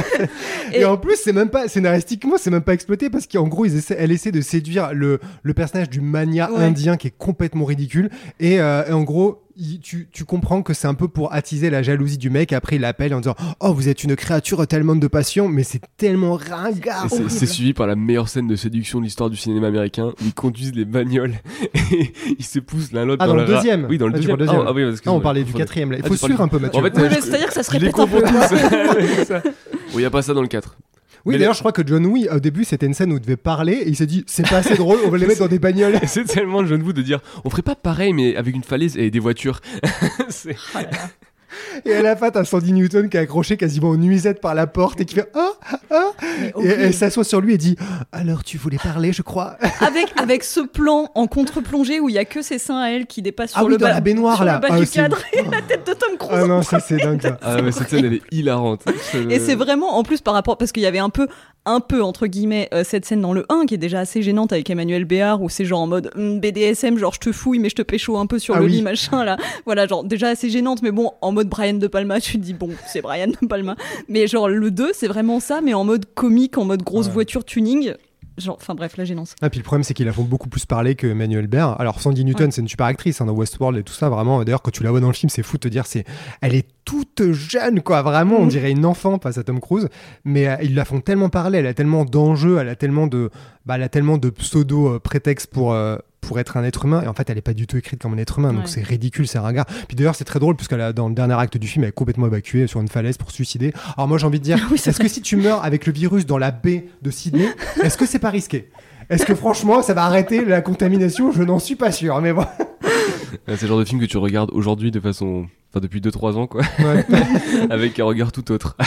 Ouais, avec leur, enfin avec Tom Cruise qui a ses cheveux plus longs là, tous les deux ils sont, ils, c'est concours L'Oréal quoi, ils sont vraiment à cheveux brillants, sur cheveux brillants. Enfin, Ah ouais, sa coupe de cheveux aussi dans le 2, magnifique. Et un truc que je trouve assez amusant aussi, c'est qu'à partir du 4, il n'y a plus de numéros. Alors pour une saga qui vise un peu l'éternel et Tom Cruise qui ne, pas, qui ne veut pas avoir d'âge, on se retrouve à, de passe- à passer de Mission Impossible 1, 2, 3 à des titres à la con, on dirait des, des mauvais James Bond, à Protocol Phantom, Rogue Nation, Fallout, Dead Reckoning. Ah, mais à c'est quoi le chaque, prochain à quoi chaque fois traduisent ce genre de running gag un peu débile du au début. En fait les dés Oui. sont jetés et on est encore désavoué. Mais cette fois c'est pas encore plus de gens. Et de- dans le 7 ça devient mais je trouve mais d'une stupidité lunaire au point que tu ne comprends plus rien à ce qui se passe dans euh, une des scènes du début d'exposition où il te récite tout le scénario euh, dans une pièce. Et là tout d'un coup il y a plein de gens importants qui s'évanouissent et tu fais mais pourquoi comment euh, de quelle manière euh, je- c'est très drôle d'ailleurs parce que tu as la photo d'Angela Bassett dans la, dans la catégorie truc que je comprends pas dans la saga, c'est les personnages qui viennent et disparaissent. Plus personne n'en reparle. Angela Bassett, qui était badass et au premier plan, enfin assez importante dans Fallout, n'est plus là dans le 7 et elle meurt pas dans le 6 ou alors j'ai oublié. Elle est encore, elle est encore vivante. Du coup, il y a une photo d'elle dans le bureau de la CIA pour que tu comprennes qu'ils ont pas oublié le lore, mais elle était pas dispo. Vraiment, euh, non, non, mais en plus, là, on est censé croire que le chef du service euh, secret, euh, machin, était même pas au courant Ouais. que euh, Mission Impossible existait. Je voulais pas, en- je vraiment voulais pas genre- en dire plus mais ouais c'est ça en gros mais bon ouais, ça spoil pas grand chose c'est juste complètement con mais sinon, pour revenir quand même sur les trucs qu'on aime bien dans la saga, moi, un truc que j'aimais bien dans les premiers épisodes, encore une fois, c'était le côté justement petit mal. On a parlé du 3 avec la patte de lapin et tout ce truc-là, mais bon, Judith n'est pas d'accord. mais euh, tu vois, un des trucs que moi j'adore quand je revois le premier, c'est le fait que dès, la- dès les premières minutes, dès les premières séquences, il tue toute l'équipe, alors que la série Mission Impossible dont c'est inspiré est construite autour d'une équipe. Ça, je trouve ça tellement malin, tellement Mm. drôle de te dire, tu reprends un truc et tu le casses dès le début. Et qu'est-ce qui se passe si le héros se retrouve sans équipe? Ouais. Parce qu'en fait, l'équipe, elle est faillible, elle peut être tuée, et là, tout le monde se fait buter. Notamment Christine Scott Thomas, qui, je pense, à l'époque n'était pas inconnue. Donc, je trouve ça assez drôle qu'elle soit là et qu'elle se fasse buter. Mais c'est de là qui vient aussi cette genre de surenchère. euh, C'est que, vu que dès le premier, De Palma s'est amusé à déglinguer euh, le- le- l'équipe euh, de la série pour refaire tout à sa sauce et vraiment tout reconfigurer pour le coup, c'est assez vraiment amusant. Il, il refait tout quoi. Euh, chaque épisode s'est senti un peu obligé d'en faire de même avec une escalade euh, que je trouve euh, complètement débile, surtout dans les suivants quoi. Mais oui, il y a. Après, en fait, les, jeux là-dessus sont plus ou moins. Moi, je trouve que dans Protocol Phantom, ça marche plutôt bien parce que c'est assez léger pour que tu saches que c'est un peu pop. Tu te dis, oui, bon, euh, voilà, ils sont désavoués, mais bon, ils vont revenir. En plus, t'as l'intrigue avec euh, les, des méchants qui sont en fait des désavoués aussi et tout. Enfin, je sais plus. Et euh, du coup, Ce qui était là dès le premier d'ailleurs, Oui, hein, parce que l'équipe voilà. qui forme, Non, mais euh, voilà. Jean Reno, désavoué et tout le Oui, c'est bordel. finalement, les plus grands méchants dans Mission Impossible, c'est juste les gens euh, de renseignement américains. C'est quand même Ah bah, ça, un patriotique comme truc. Il y a un des trucs ça, que je trouve génial aussi dans le premier, c'est couillu, c'est que Jim Phelps, qui est donc le nom du personnage héros de la série, se retrouve là incarné par John Voight, se fait tuer dans l'intro, sauf qu'en fait il est pas tué, il revient, il est vivant, sauf qu'en fait, désolé si vous si vous en souvenez pas, spoiler, mais du coup c'est le grand méchant du premier épisode. Donc le héros de la série se retrouve à être le salopard qui en fait euh, veut euh, trahir, vendre la liste des, des espions à travers le monde et tout ça. Donc ça aussi c'est drôle, c'est vraiment qu'est-ce qu'on peut faire pour casser au maximum l'héritage de la, de la série quoi? Euh, mais d'ailleurs, en parlant de la série, parce que moi je l'ai pas vu, est-ce qu'il y a cette histoire de masque dedans? Oui. Oui, Ouais, bah, c'est ok. une des, enfin c'est un des trucs qui a fait un peu l'identité de la série. Cette astuce de mise en scène extrêmement amusante. Enfin, c'est très pratique parce qu'il devait pas avoir un énorme budget à l'époque. Enfin voilà, série américaine et du coup c'est pratique d'avoir trouvé cette idée d'en faire une genre de de, de, qui porte la série alors que ça leur a juste demandé de changer de plan. euh, Mm. et euh, j'aime bien dans les films, euh, il y a certains, euh, certaines fois où ils, ils se font un peu chier avec la façon de mettre ça en scène et justement rendre ça spectaculaire. Ouais. Je crois que c'est dans le 4 où il y a un plan circulaire autour euh, quand ils lui mettent un masque. Hmm. Je Dans crois. le 3 aussi, t'en as un avec Ouais, Hoffman, deux fois même. Il passe d'un côté, du coup, t'as l'ombre, t'as Mm. la, la silhouette de quelqu'un, tu te dis, ah, il aura changé de visage, et en fait, tu le vois continuer à Mm. poser le masque, et après, tu Ouais, passes il à s'amuse, Philip il Seymour s'amuse avec les raccords numériques euh, Ouais. et du coup tu joues un peu à savoir quand est-ce qu'ils ont switch d'acteur, Ouais. c'est amusant je trouve. Hmm. Euh, voilà. Et dans le 4, dans les côtés très amusants, euh, c'est que dans le 3, donc déjà, on t'a montré comment fonctionne la machine, on te l'a vraiment montré, alors que dans les deux autres, tu ne vois pas, tu Ouais. te demandes d'où sortent ces masques magiques. arrive, ouais. Et euh, donc dans le 3, on te la montre et on l'utilise. Et dans le 4, ils essayent de l'utiliser aussi. Sauf que comme ils sont désavoués et qu'ils ont plus le matos à disposition, la machine se casse à un moment très drôle en plus parce que ils sont dans la tour du Burj Khalifa. Il y a déjà tout un tas d'emmerdes dans cet endroit. Et en plus, deux secondes avant que Léa Seydoux, euh, Sabine Moreau, arrive avec euh, le méchant russe et tout le bordel, le masque ne marche pas. Du coup, ils se disent on y va sans masque, vas-y, c'est la panique. Et ça, ça fait partie des trucs assez drôles aussi. Euh, Je crois que c'est dans le 4 aussi où, ah, en Russie, euh, le message qui s'autodétruit dans la cabine téléphonique ne fonctionne pas. En fait, Oui. il s'autodétruit Oui. pas. Donc il s'arrête, il met un coup dans, le, dans la cabine téléphonique et là, la fumée sort. C'est c'est la malice du 4 aussi que je trouve euh, très amusante. de Mais dans le côté. 7 aussi, il répète le truc de la machine à masque, à masque qui marche Alors, pas. Ça, c'est le problème aussi du 7, c'est qu'ils répètent tellement de trucs comme ça. euh, Ouais. mais oui, ils refont ça. Et dans le 7, ils refont aussi le coup de. Attends, non, pas dans le 7, dans le. Dans... Attends. C'est dans Rogue Nation, dans lequel ils font le truc de. C'est dans, c'est dans Fallout. Ils vont rencontrer la veuve blanche euh, Ah oui. à Paris et euh, ils se disent euh, merde, on n'a pas pu faire le masque parce que le mec en fait on l'a tué dans les chiottes et tout ça. Du coup, allons la rencontrer. merde. oh zut, un cabine, il lui a la gueule. Euh, non, d'ailleurs, c'est Rebecca Ferguson qui, le- qui le bute. Mm. Et, euh, et en fait, ils peuvent pas aller rencontrer la veuve blanche sans, avec un masque, donc ils vont sans masque en disant on espère qu'ils se sont pas rencontrés exactement comme dans le 4. Ouais. Donc, ouais, même dans les bons épisodes, ils commençaient déjà à répéter. C'est la deuxième partie de la saga, quoi. Mais moi, tu vois, c'est pour ça que cette histoire de masque, en fait, ça me, dérange un peu parce que je trouve que c'est trop facile de faire des- justement des coups de petits malins au scénario autour de ça, de genre bon bah, on espère qu'ils se sont pas rencontrés, bon bah, heureusement, effectivement, ils se sont pas rencontrés. Et dans les deux premiers épisodes, vraiment, c'est utilisé comme un bonus comme ça. On t'expose pas le truc à l'avance, on sait pas comment est-ce qu'ils sont capables de fabriquer des masques aussi réalistes, on sait pas comment ils s'en tirent, comment est-ce qu'ils les mettent aussi rapidement. Et euh, bah, t'es censé voilà euh, acheter le fait que bon bah voilà, il y a quelqu'un qui est mort et puis en fait non, il est pas mort parce que finalement il portait un masque ça m'énerve. Genre, c'est réutilisé, réutilisé, réutilisé euh, à l'envie. Et il faut attendre le 3 pour avoir enfin un peu de background là-dessus. Heureusement, il y en a. Et quand même, ils réussissent encore à nous faire croire que, genre, tel personnage est mort. Et en fait, non, ne Mhm. vous en faites pas. Enfin, vraiment, moi, ça m'énerve. Et, et donc là, je trouve qu'on a, on sent que la, la saga essaie de se débarrasser de ça petit à petit, tu vois. De plus en plus, ils utilisent moins de masques. Genre, la machine est cassée régulièrement. Euh, Alors, ils les utilisent encore, hein, mais très très peu. Et je trouve qu'on sent qu'ils essaient de balayer un peu, balayer un petit peu ça sous le tapis parce que ça marche pas, en fait, dramatique, d'un point de vue, point de vue vue- dra- dramaturgique, ça fonctionne pas. C'est pas Dramaturgiquement, c'est ça le mot que. Dramaturgiquement, euh, c'est pas c'est pas exploitable Mm. sur le long terme. Quoi. Ah, en, en vrai, moi, c'est une des raisons pour lesquelles j'ai parfois un peu plus de mal avec les suivants, même si je les aime bien aussi. Mais en fait, je suis vachement attaché euh, à toutes la, les codes de, de, du Mission Impossible, un peu pop. Avec, bon, j'adore la musique, hein, hyper fan, Oui. on en reparlera, mais la version de Giacchino, euh, hallucinante, quoi. Euh, la mèche, euh, le truc du message qui s'autodétruit et tout. Et tu vois, dans le dernier, par exemple, le fait que tout doit être hyper grave et tout, toute cette partie-là, elle est un peu escamotée. C'est vraiment, euh, bon, bah, il faut le faire, alors on le fait. Et du coup, alors que bon, dans le 4, qui est, vous l'aurez peut-être compris, celui que je préfère regarder, euh, parce que justement, il est hyper ludique. Vraiment, il est dans la prison, t'as ce truc du ce message qui s'autodétruit pas, t'as cette longue intro, et ensuite, ça, il allume littéralement la mèche, et là, t'as la musique qui démarre et tout. Et en vrai, bah, t'es Ouais. dedans, quoi, c'est parti. Et le- je trouve que les masques, ça fait un peu partie de ce. Alors, évidemment que c'est hyper difficile de réimaginer les trucs, etc. Et encore une fois, comme tu le disais, dans le 4, ils l'ont plutôt bien fait avec la scène dans la Burj Khalifa. Mm. Euh, mais ouais, j'aime bien aimer le fait que là, justement, ouais, ils prennent le temps de euh, euh, refaire tout ce truc-là, mais d'y ajouter. euh, je, crois, ouais, je crois vraiment qu'il y a ce genre de travelling circulaire assez technique et tout, de, ou de ne pas les utiliser. Enfin bref, euh, j'aime bien tout ce truc-là qui se perd un peu, je trouve. Moi, dans les meilleures utilisations des masques, je me souviens pas mal de l'intro du 2 que je trouve assez maligne de mettre le masque de Tom Cruise à un méchant pour te tromper dans l'autre sens. Et je trouve qu'aussi la scène du 3 au Vatican avec Philip Seymour Hoffman, enfin Tom Cruise et Philip Seymour- Hoffman dans les chiottes, elle est vachement drôle parce que tu vois en direct, pour le coup, le sujet de tension et le, le détail de comment créer le masque et notamment Ah la voix. Ah non, mais ça Et le trop fait qu'il puisse pas Ouais. marcher et que t'aies euh, son collègue qui lui aussi a disparu de la saga, euh, Jonathan Rhys-Meyers, derrière la porte avec, avec euh, Philip Seymour Hoffman et que t'as le garde qui fait 4 mètres de haut avec la porte qui tient et tout, c'est vraiment genre la simplicité du procédé. Genre il faut attendre le compte à rebours de la voix jusqu'à ce qu'elle soit et là il peut parler et c'est vraiment super drôle de te dire en fait le masque n'est pas un détail comme tu dis, c'est vraiment un truc qui est utilisé dans le scénario, c'est Ouais. il faut faire le masque, du coup il faut le trouver, il faut qu'il prononce une phrase complètement débile et après il faut que le truc soit uploadé. Ça je trouve que c'est vraiment drôle, ça Ouais. fait partie des raisons qui font que le 3 est vraiment très efficace. Je suis d'accord. ouais. Mm. Et dans les motifs aussi, aussi qui sont répétés, euh, que je trouve assez euh, intéressant, c'est que le premier a été vachement connu pour la scène, euh, le fameux euh, casse de la CIA, où il tombe euh, au niveau, à 2 cm du sol, là, euh, à plat ventre. Ça, ils ont refait cette scène, des hommages à cette scène dans le 2, quand il tombe dans la tour, euh, Oui. euh, je ne sais plus où, pour euh, le virus, juste avant que Naya devienne la femme objet, littéralement. Euh, dans le 3, il le fait encore quand il arrive de l'autre côté du mur du Vatican. Et dans le 4, c'est Jérémy Renner qui l'a refait avec les aimants, là, dans la scène à Mumbai. C'est hyper Et- marrante d'ailleurs. Mais si tombe à 2 cm de la, De... du ventilo, là, ouais. c'est ça. Mm. J'aime bien, ouais. Et je trouve ça amusant, on parlait tout à l'heure euh, du fait qu'à un moment, euh, à partir de l'épisode 3, il a failli peut-être perdre les rênes de la saga. Et donc Jérémy Renner est arrivé, et à l'époque, je me souviens, euh, tout le monde se disait qu'ils allaient passer le relais à Jérémy Renner. Il avait, le vent en poupe, il venait de faire des mineurs, il avait été nommé aux Oscars et tout ça, et du coup, Avengers et tout le bordel.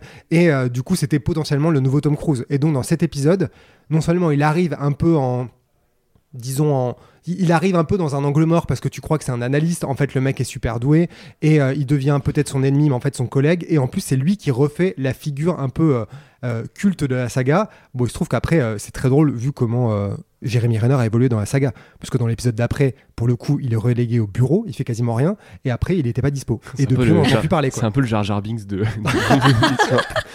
de- c'est drôle de se dire qu'à un moment, vraiment, Tom Cruise a probablement peut-être eu euh, peur de perdre le contrôle de la saga.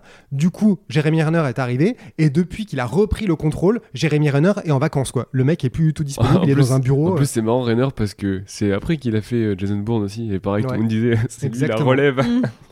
Oups. Et suite à ça, euh, Matt Damon est revenu dans un film tout aussi nul, Ouais. mais sans Jérémy Renner. Mais est-ce que d'ailleurs, euh, finalement, euh, dans la saga Mission Impossible, toutes les personnes, enfin tous les personnages qui menacent un petit peu euh, le personnage de Tom Cruise et qui pourraient être de potentielles relèves, euh, en fait, ils finissent tous par disparaître. Ah bah moi je trouve que dans Fallout ça c'est fascinant parce que Henry Cavill qui est un peu l'archétype de la virilité euh, post Tom Cruise donc Qui lui une aussi, à l'époque, était au top du top de sa Mais ouais. popularité. euh. Et, euh, et quand il arrive, tu te dis, bah ouais, l'équipe, euh, le duo de choc, quoi, les deux Mm. mecs qui représentent deux facettes de la virilité avec un homme qui est le Superman littéralement. Sauf que cette fois, Henry Cavill est le méchant du film, désolé si vous en souvenez pas. Euh, et, euh, et en plus de ça, je trouve ça très drôle qu'à la fin, il lui ravage la gueule à l'acide pour être sûr qu'il crève comme une merde à la cliffhanger, mais qu'en plus il soit laid. Tu vois? C'est vrai. Tu sais, je trouve que c'est vraiment le, le coup de pied final. Tu sais, le mec est à terre et tu lui dis, je vais te péter les dents juste avant que tu meurs. C'est vraiment. Franchement, je vois vraiment bien euh, une réunion euh, de préparation de, du nouveau mission, du Mission Impossible 6 où ils sont avec euh, Macquarie, euh, Tom Cruise euh, et les mecs de Paramount. Et Tom Cruise, il fait Bon, dans celui-là, je veux battre Superman, s'il vous plaît. non, mais c'est trop Vous ça, quoi. faites ça si vous Ouais. voulez. C'est C'est vraiment, euh, il y a un peu de ça, ouais. Mm. Il y a quand même un truc qu'on peut donné à Tom Cruise, même si euh, on adore euh, dire plein de saloperies sur lui, Un même bon si psy. on l'aime. Hein Ouais, un bon psy, ça on peut lui donner. Non. Un bon- Non, mais ce que je trouve quand même admirable, c'est que il voulait vraiment faire un film Mission Impossible. C'est lui qui a drivé le truc. Il a créé sa boîte de prod Cruise Wagner euh, au début des années 90.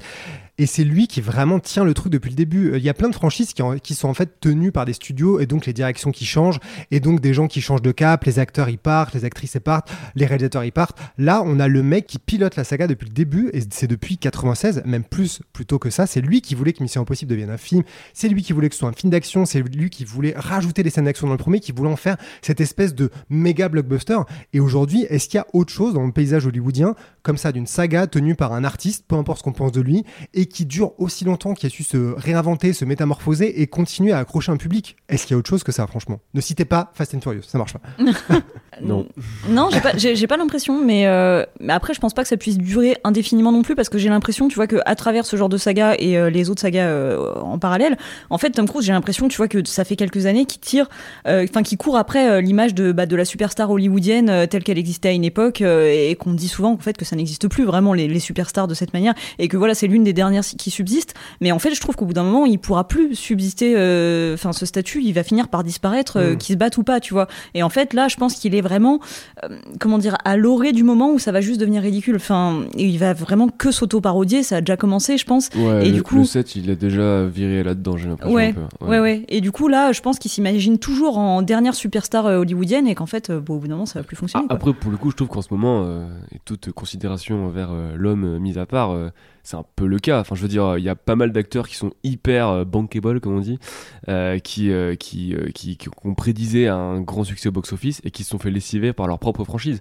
Regarde le cas Robert Downey Jr. est ahurissant. Le gars, il, sort, il, il a, il a porté sur ses épaules le film le plus rentable de l'histoire. Enfin, pas plus rentable, mais le plus, avec un le plus gros succès de l'histoire du cinéma, le truc de dingue.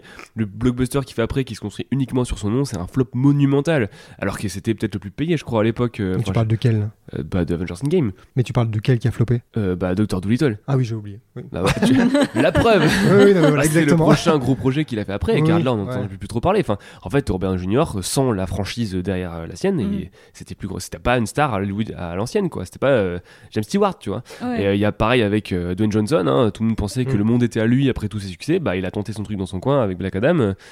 Euh, oh, ça s'est pas très bien passé. Donc, euh, à y réfléchir comme ça, je vois très peu de comédiens euh, qui ont encore cette aura-là. Et bon, voilà, il se fait vieux. Et quand euh, il, il sera plus là, euh, je pense qu'il y en aura plus. Ouais, puis quand tu vois le succès de Top Gun, tu te dis que le monde lui donne raison, quoi, parce qu'il a, selon Mm. Spielberg, sauvé le cinéma, il a eu un carton ahurissant. Franchement, qui misait sur un milliard, quasiment un milliard et demi pour un truc, une suite de Top Gun, plus de 30-35 ans après, ça semble complètement ahurissant et ahurissant et hors sol et complètement euh, en, en- en déphasé avec le temps de se dire on fait une suite à Top Gun, quoi. Et pourtant, le mec prouve que si. Et franchement, ça va être intéressant de voir si le 7 il marche euh, autant que les autres, voire plus, parce que effectivement, imagine celui-là fait un score bof, redescend de 100, 200 millions. Imagine, il y a un effet à la Mission Impossible 3, où en fait, peu importe ce qu'on pense du film, il y a une petite chute au box-office, Mhm. et c'est quand même ça qui dicte euh, tout le business de Tom Cruise. C'est vrai que c'est intéressant. Et il y a un truc aussi que je trouve assez fou dans la saga, c'est qu'on parle beaucoup de Tom Cruise, évidemment, mais franchement, vous avez vu le casting qui est passé dans la saga quand tu compiles Mm. tous les hommes et les femmes qui sont passés, bon, devant la caméra, par exemple, John Voight dans le premier. Bon, il y a Manuel Barr aussi, c'est amusant. Euh, ensuite, il y a Anthony Hopkins qui fait de la figure dans le deuxième. Pourquoi? Genre, le mec, il a deux scènes euh, filmées, on dirait le masque de Zorro, parce que c'est avec un filtre orangé dégueulasse, là. Ah oui, putain, mais j'avais oublié. Il joue oui, son chef un peu, Ouais, euh, qui est un peu en plus ultra mystérieux mystère, qui lui Mm. dit je te fais confiance mais pas trop et tout. C'est ultra à premier degré. Deuxième pire à la- à- apparition d'Anthony Hopkins dans un blockbuster hollywoodien après son apparition dans Transformers 5 où il révèle que Leonardo de Vinci était un Transformers. Mhm. Et vu comme il adore les Marvel, euh, je pense qu'il doit garder un très très grand souvenir de son expérience chez John Woo et, et Tom Cruise. Il y a Philip Seymour Hoffman, on en parlait. Il y a Brendan Gleeson aussi qui a un petit rôle. Bon, il y a Henry Cavill, Rebecca Ferguson, Angela Bassett. Tu sais, c'est drôle comme il a réussi à attirer. Au- au- Aujourd'hui, on peut se dire que c'est évident parce que la saga c'est très connu parce que Tom Cruise, mais quand même, tu te dis, tu compiles tous les gens qui sont venus dans la saga parfois pour faire vraiment que dalle. Je trouve que c'est assez. euh, assez excitant aussi de te dire que dans l'émission Impossible, et je trouve qu'il le continue avec le 7, tu peux attirer des bons talents. Par exemple, peu importe le, sur le personnage de Grace dans le 7, mais je trouve que Hayley Atwell, elle est super bien dans le 7. Elle amène Oui. une espèce d'énergie. J'ai l'impression que elle vraiment, elle arrive à créer un truc avec le personnage qui pourtant est pas génial sur le papier. Oui, mais elle a un truc, quoi. Mm. Et euh, je trouve que dans la saga, régulièrement, Rebecca Ferguson, euh, vous la connaissiez avant Mission Impossible Rogue Nation?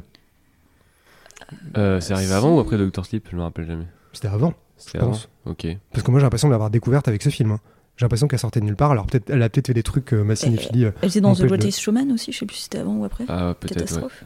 De toute façon, j'ai oublié ce film. Mais, Ouais, mais euh, tu vois, il a quand même un- ils ont quand même un truc de, Ouais. de choper des bons talents. Et euh, les deux premiers en scénariste, il y avait Robert Town, le mec qui a fait Chinatown. Donc euh, c'est, il y a quand même un truc, un pouvoir d'attraction. Et euh, il voulait des bons talents. Il voulait quand même mettre les, les meilleures chances et les meilleurs talents de son côté. D'ailleurs, j'ai découvert que George Lucas avait aidé sur le montage du premier avec son pote De Palma. Et c'est lui qui lui a dit qu'il fallait faire une scène d'exposition où tous les personnages étaient autour d'une table et quelqu'un leur expliquait le plan, ce qui peut sembler évident quand tu, quand tu y penses aujourd'hui.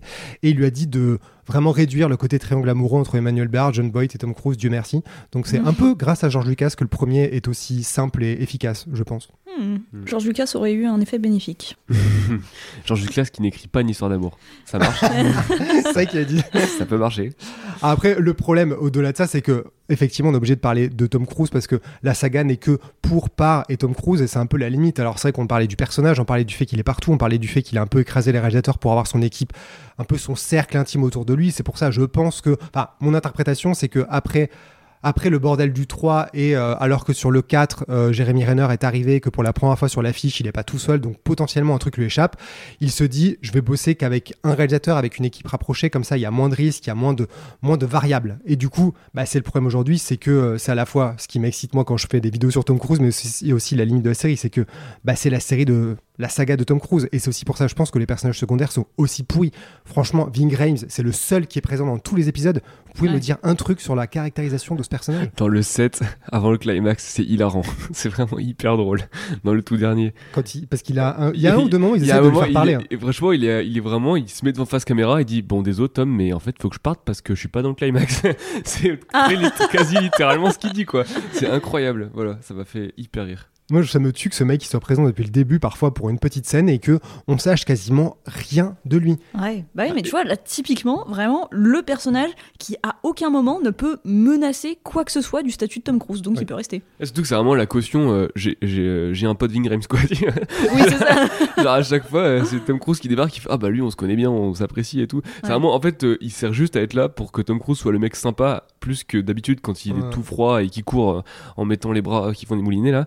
Euh, c'est c'est assez. Ça, euh, littéralement, sa seule fonction est d'être là pour qu'on euh, Tom Cruise puisse dire que c'est un bon, un bon gars quand même. tu vois. Ouais. Et je trouve ça vraiment dommage qu'ils aient pas réussi à bâtir une équipe parce que quand tu vois à partir du 3, vraiment, alors dans le 2, j'avais oublié qu'il y a le personnage euh, dont j'ai oublié le nom, ni de l'acteur, ni du personnage, mais l'autre mec, ils sont trois dans la bande, il y a Ving Rhames, Tom Cruise, et un autre mec qui pilote l'hélicoptère et qui fait trois blagues et qui a disparu. Mais tu sais, tu sens vraiment qu'ils s'en foutent, alors que dans le premier, ils tuent toute l'équipe, ils s'en foutent de construire une autre équipe. Dans le 3 et dans le 4, ils essayent, ils ramènent des gens autour, mais où sont tous ces personnages? Où est Maggie Q?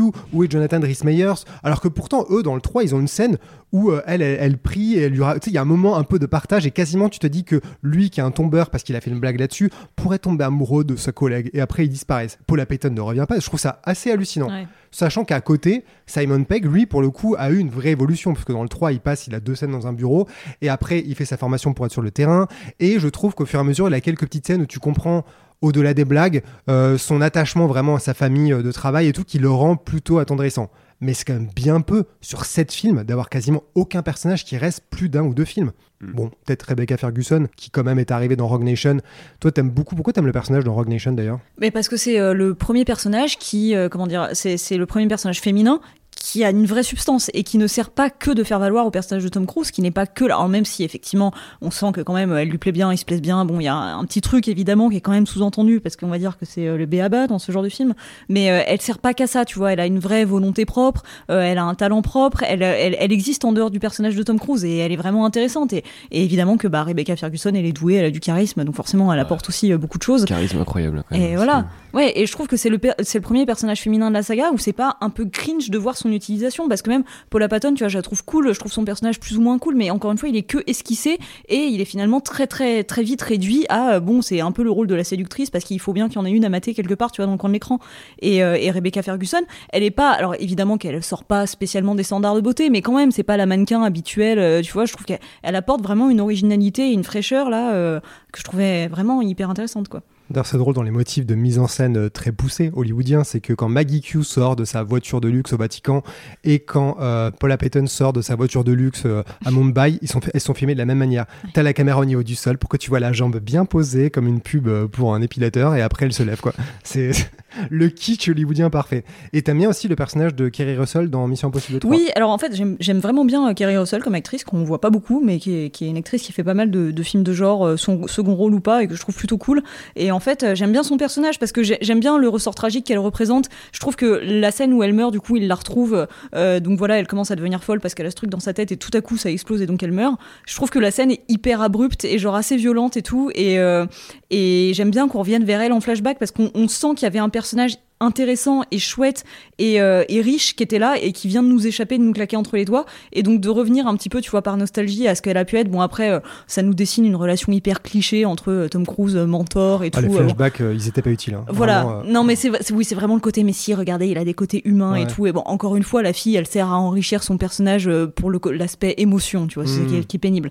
Mais ce qu'on devine de ce personnage en dehors de ça et avec le charisme de Kerry Russell, moi, il y avait un truc qui me faisait hyper envie et ouais, j'aime vraiment bien ce personnage-là. Mais c'est vrai que ça fait partie des trucs que j'aime bien dans le 3. C'est le mm. fait qu'elle meurt parce que je trouve que Even on a budget, quality is non-negotiable. That's why Quince is the place to score high-end essentials at 50 to 80% less than similar brands. Get your hands on buttery soft cashmere sweaters from just 60 bucks, Italian leather jackets, and so much more. And the best part about Quince, they exclusively partner with factories committed to safe, ethical, and responsible manufacturing. Elevate your style without the elevated price tag with Quince. Go to quince.com slash upgrade for free shipping and 365-day returns. I'm Sandra, and I'm just the professional your small business was looking for. But you didn't hire me because you didn't use LinkedIn jobs. LinkedIn has professionals you can't find anywhere else, including those who aren't actively looking for a new job but might be open to the perfect role, like me. In a given month, over 70% of LinkedIn users don't visit other leading job sites. So if you're not looking on LinkedIn, you'll miss out on great candidates like Sandra. Start hiring professionals like a professional. Post your free job on linkedin.com/people slash people today. vraiment euh, inattendu et que Ouais. c'est vraiment la l'échec contre le compte à rebours qui est pourtant toujours euh, source de victoire dans Mm. la saga et pour le coup le compte à rebours à quelques secondes près bah du coup elle meurt et je trouve l'image extrêmement brutale quoi vraiment euh, t'as ce- cet effet visuel de l'œil qui est niqué avec euh, Ouais. le petit et euh, eux qui fixent ça en silence avec le défibrillateur qui du coup finit de se charger mais plusieurs secondes trop tard je trouve que c'est assez terrible Ouais, ouais, ouais. et commencer hein. ce film là sur un tel échec euh, waouh Moi, c'est un des trucs que j'aime dans le 3, tu vois. Genre, vraiment, il commence, il commence fort, quoi. Même si après, euh, cette, cette intrigue du défibrillateur et tout, de genre, bon, bah, peut-être que si on meurt et qu'on revit après, euh, ça décharge, enfin, ça, ça enlève la charge explosive et tout, genre, enfin, bon, n'importe quoi. Mais en tout cas, c'était bien introduit. Bon, et, Est-ce euh, que tu es, est-ce que t'es experte en électrocution euh, vitale de la, c'est- de- non. des humains? Alors, Non. il se trouve que oui.